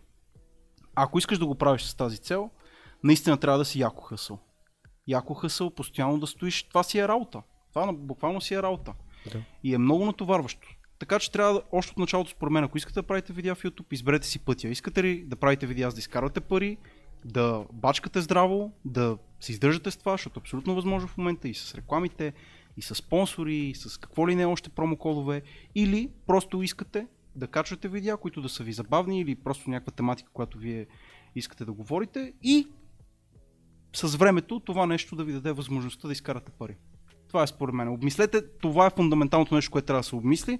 Всичко останало е лесно. Лесно ще седнеш и ще научиш как се обработва видео. Лесно ще потърсиш дори идеи. Може да откраднеш от някои идеи. Сега, в крайна сметка, няма си първия, който говори за вода или първия, който говори за каквото и да е в интернет. Вече има много хора. Както ти кажеш, ти гледаш на една мишка, примерно, или каквото ще си купуваш. Там ревю от няколко човека. Ами те вече няколко човека са направили ревю на това нещо. Допринеси с нещо допълнително, ако ще правиш такова съдържание, което се дублира. Бъди забавен, кажи някоя шега, Да, я знам. Не рече аудиторията са чукундури. Да, да. Това е, защото в крайна сметка съдържанието започва много да се рециклира. От толкова много хора, които а, правят видеа, не може всичко да бъде оригинално и нещо, което не съществува. Няма как, невъзможно. Затова гледайте да си изберете един от тези два пътя и да допринасяте по някакъв начин на хората. Всичко останало мисля, че е просто въпрос на време, въпрос на желание и, и това е. Добре. Ако някой дойде и ти каже, добре, искам да стана ютубър, на 15 години съм. И това е. Буквално 15 годишно дете дойде и ти каже, искам да стана ютубър. Да, бе, що не? Аз така започнах. Аз започнах на 15, без идеята, че могат да си изкарат пари. Мгм. В един момент осъзнах, че може и да се изкарат пари. Добре. Ъгъл, под който го подхващаме, че той ти каже просто иска да стана ютубър. На каква тематика ще бъде канала? Не знам. Ютубър просто бъда. Еми тогава не дей. Ако нямаш с какво да допринесеш, ако нямаш какво да покажеш, ако просто ще е един копи-пейст на нещо, което вече съществува, няма смисъл да го правиш. Защо Добре. да го правиш? Значи първо трябва да имаме нещо, което да умеем, да знаем, да харесваме, да ни е страст или еди си какво, за да а, има, как да кажа, за да може да имаме съдържание в главата, нали, което да излеем в видеоформат. Или това, или просто да имаш някое съдържание, което да вземеш от някой друг, да го преведеш или да, да го попромениш и да го качиш отново. В смисъл, доста се прави това и аз преди бях много против това, започнах да го разбирам в един момент, че просто няма как всичко да бъде оригинално. Но ако просто самото правене на видеа ти доставя удоволствие, просто го прави. Ако не ти доставя удоволствие, няма никакъв смисъл да го правиш. Аз винаги съм бил на принципа в моя живот, че правя неща, които ми доставят удоволствие. И именно заради това аз продължих да правя видеа, зарязах всичко останало, с което се занимавах и което исках да работя евентуално, за да мога да правя видеа, защото ми доставят удоволствие и както ти казвам, наистина 3 дни, 4 дни без работа, аз се чувствам вече мизерно, искам нещо да свърша. Ако наистина това е при вас е така, не се чудете ми, направо започвайте. Коя ти е най-любимата тематика, на която да правиш видео? Еми, в момента в канала нали, на Desktop BG мишки. Геймърски мишки ми е любимото нещо, като цяло периферия подхващаме, но мишките на мен са ми много така страст, много ми е интересно всичко, което е свързано с тях. Иначе преди в моят канал влогове ми бяха много интересни, но в един момент пораснах и като че ли не исках да показвам толкова личния си живот на хората и сега буквално мишки са ми интересно да, да тествам. То по-скоро не самото правене на видео, ми самия експириенс, който аз получавам докато правя видеото, който ми доставя удоволствие. Не преди беше нали, да видя коментарите, сега ми доставя удоволствие да не момента с гледането на коментарите, момента в който аз отварям един чисто нов продукт и ми е супер готино, искам да видя какво се случва с него, да го покажа на хората, да им кажа дали да си го взимат, да, да им кажа дали не си го взимат. Това е нещо, което на мен ми доставя удоволствие в момента. Добре. За кой от трите канала или четете най-редовно създаваш съдържание? За Desktop BG. И там ли са мишките? М? Там ли са мишките? Там са мишките, да. Добре, добре. А коя е най-трудната тематика за правене на видео? Може би, може би хардвер, когато излезнат нови видеокарти и процесори, то аз не говоря в тези видеа, аз само ги монтирам и нали, помагам с това да се случи нали, цялостно да го снимаме видеото. Трудно е там, защото като излезе някоя видеокарта, трябва да направите много конкретни тестове с конкретни цифрички, графики, всичко да бъде точно направено, защото знаеш, че още 200 човека са тествали същия процесор или същата видеокарта и ще излезнат с едни цифри, които са различни от твоите и се разминават и тогава ти едва ли не излизаш лъжец, ако не си направил правилно тестовете и подвеждаш хората. Така че това може би е, може би е най-трудното в нашите среди, нали? Всичко да бъде обективно и да бъде точно до, до кадър в секунда да е преценено, когато се тества нещо. Добре. Как ютубър, който прямо прави ревюта на хардвер, може да тръгне, как да кажа, нали, защото ако си достатъчно голям, буквално компаниите ти пращат хардвер на пари ревю, безплатно ти пращат При мен се екземпляр. случва, е сега даже целият геймер, геймърски сетъп си го апгрейднах. За първ път от 15 години си сменям бюрото. И ми го изпратиха безплатно. Но как, иск, искаш да питаш как да се случи това нещо? Еми като си популярен. Или като си популярен, или като пишеш постоянно на компания. Има, има и двата варианта. На мен аз имах едно видео, в което тествах да видя а, коя компания ще ми изпрати безплатно продукт. И между другото от 10 компании една ми изпрати. Ама в крайна сметка ми изпрати, изпросих си го, изпрати ми продукт, изпрати ми електрически скейтборд безплатно. Мгм. Така че или те търсят, намират ако си достатъчно популярен, или ти самият се интересуваш и търсиш. Със сигурност си намериш спонсори. Добре. В момента в тази работа, в която работя, работя защото ги потърсих аз, за да ме спонсорират първоначално. Защото това ми беше мисълта, че тук имам чувство, че едно е малко да чикане дейк проблема. Кое е първото? А, да, смисъл, че а как да правиш хардуерно ревю, като нямаш хардуер? А не можеш да си купуваш всичко, което искаш да направиш ревю. Еми, понякога го правиш, на мен ми се е случвало. Не, ви Да. вече, вече не ми се налага, но ми се е случвало, купувам си продукти, показвам ги на хората. Да. Така е. Да. Но трябва, нали, в крайна сметка, малко популярност да събереш. Никой няма ти да даде безплатно нещо, без да получи в замяна от тебе поне една продажба на дадения продукт, нали така? Да. Според мен, може би, не просто го мисля, не така, аз нямам намерение с това занимавам, но просто Да. го мисля като пример да дадем за някой човек, дето, нали, така, искам да стана ютубър, нали? Има много хора, искам да стана ютубър, ама с каква ниша, с какво такова, не Много, знам, много просто ютубър искам да Много са нещата. Дори, Да, да. дори аз не мисля, че мога да дам адекватен съвет, защото при всеки е толкова индивиду- индивидуално, толкова различно. Според мен просто хората трябва да се интересуват от това, което искат да, да покажат на хората и да се старат да са добри в това. Всичко, всичко останало просто можем аз тия си го говорим да им даваме съвети, но според мен при всеки човек си е различно. Да. И мотивация има, има Да. и, и лични неща, които ти се случват в живота, които могат нали, да те спрат от това да качваш видеа. Да. Така че Е, Мисълта ми не е беше, че а, такова, че а, можеш общо да контактнеш компании, които са хардуерни а, търговци и да им кажеш, нали, че ако могат да ти пратят оборотна бройка, която ти ще върнеш, само за да й направиш ревю Случвало ми се и такова нещо. и а, нали, трябва да е в България, не ти го пращат от чужбина, ти просто Случва го ми се такова нещо, за такова нещо доста повече компании са съгласни. Те са на няколко нива. Едното е ти ги можеш да дадат продукт и да го върнеш. Мгм. Другото е те ти, ти ги молиш да ти дадат продукт, но да остане за теб. Мгм. Ти ги молиш да ти дадат продукт, да остане за теб и на всичкото догоре да ти платят. Мгм. И вече следващото е, ние ще дадем продукт безплатно, ние ще дадем продукт безплатно и ще ти платим на всичкото Да. отгоре. Но наистина ти самия трябва да започнеш да търсиш компании и да им предлагаш. Да, това всъщност е много, не се бях сетил, готино е, нали, да, да ги питаш да ти дадат Да. продукт за ревю, Като после да го това, върнеш. и освен това, нали, по време на видеото, естествено ще го брандираш с тях, примерно лаптоп BG, правиш ревю на някакъв лаптоп и освен това, нали, долу постоянно да стои лаптоп BG, че реално този екземпляр е даден от тях и ако някой иска да си го купи, може да си го купи, плюс един реферален линк отдолу, който нали, 1% от продажата примерно да отиде за тебе, така че и ти да можеш да изкараш някой лев от контента, който са създал нали, за, за зрителя. Да. Това вече са допълнителни неща. Лека по лека тия неща се надграждат, лека по лека и промокодове, и проценти от оборот и така нататък. Всичко, всичко иде с времето. Просто хората рано или късно, ако са добри, това ще се случи без дори да търсят помощ, без дори да търсят дадена компания, независимо какви клипове правят, дадена компания ще се свържи в един момент с тях. С тебе със сигурност са се свързвали вече. М.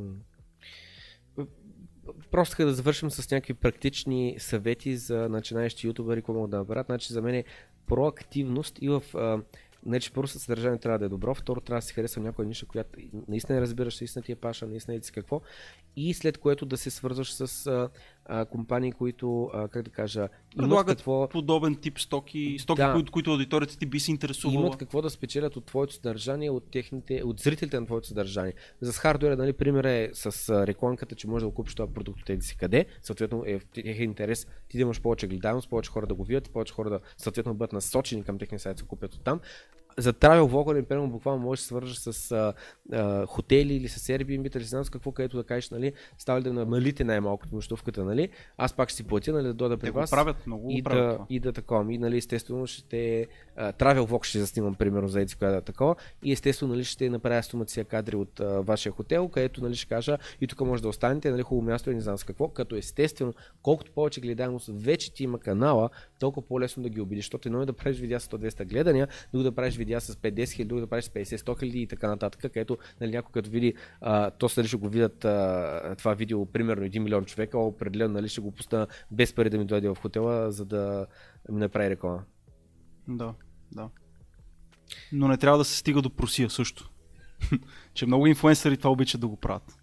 Добре, хора, които искат да разгледат всичките канали. Би ли казал какво да напишат в YouTube търсачката, за да попаднат? Значи, главно да не им губим времето, Desktop BG влизате, търсите, там вече всичко можете да намерите. Всички други канали там са ми свързани. Аз в моя канал вече не качвам. Последайте ни там, ако искате да гледате неща свързани с новите периферии за компютри, с монитори. Като цяло имаме си собствена марка компютри, които ние произвеждаме. И смятам, че сме доста обективни като за фирма, която продава тези продукти на клиентите. Много често ми се е случвало аз да продукт да не ми харесва и да си го казвам. Продукта не ми харесва. Така че смятам, че сме обективни, смятам, че сме полезни на хората и да, да ни последват в Desktop BG, ако искат нещо интересно. Супер. Значи, това е днеска, като утре имаме доброто крипто, както и имаме а, професор Кръстин Петров, and Only, ще ни бъде на гости, така че утре ще си говорим с него за първи път да тема криптовалути, какво е неговото мнение, какъв е неговия поглед, така че очаквам да се получи, а, как да кажа, интересна дискусия, в която ще се опитвам нали, да бъда максимално да разбера неговия начин на мислене, а не да се опитам да го убеждавам, че може да работим с лимитирана бройка пари или нещо такова. Да, това ще бъде интересно със сигурност. Бай, до утре!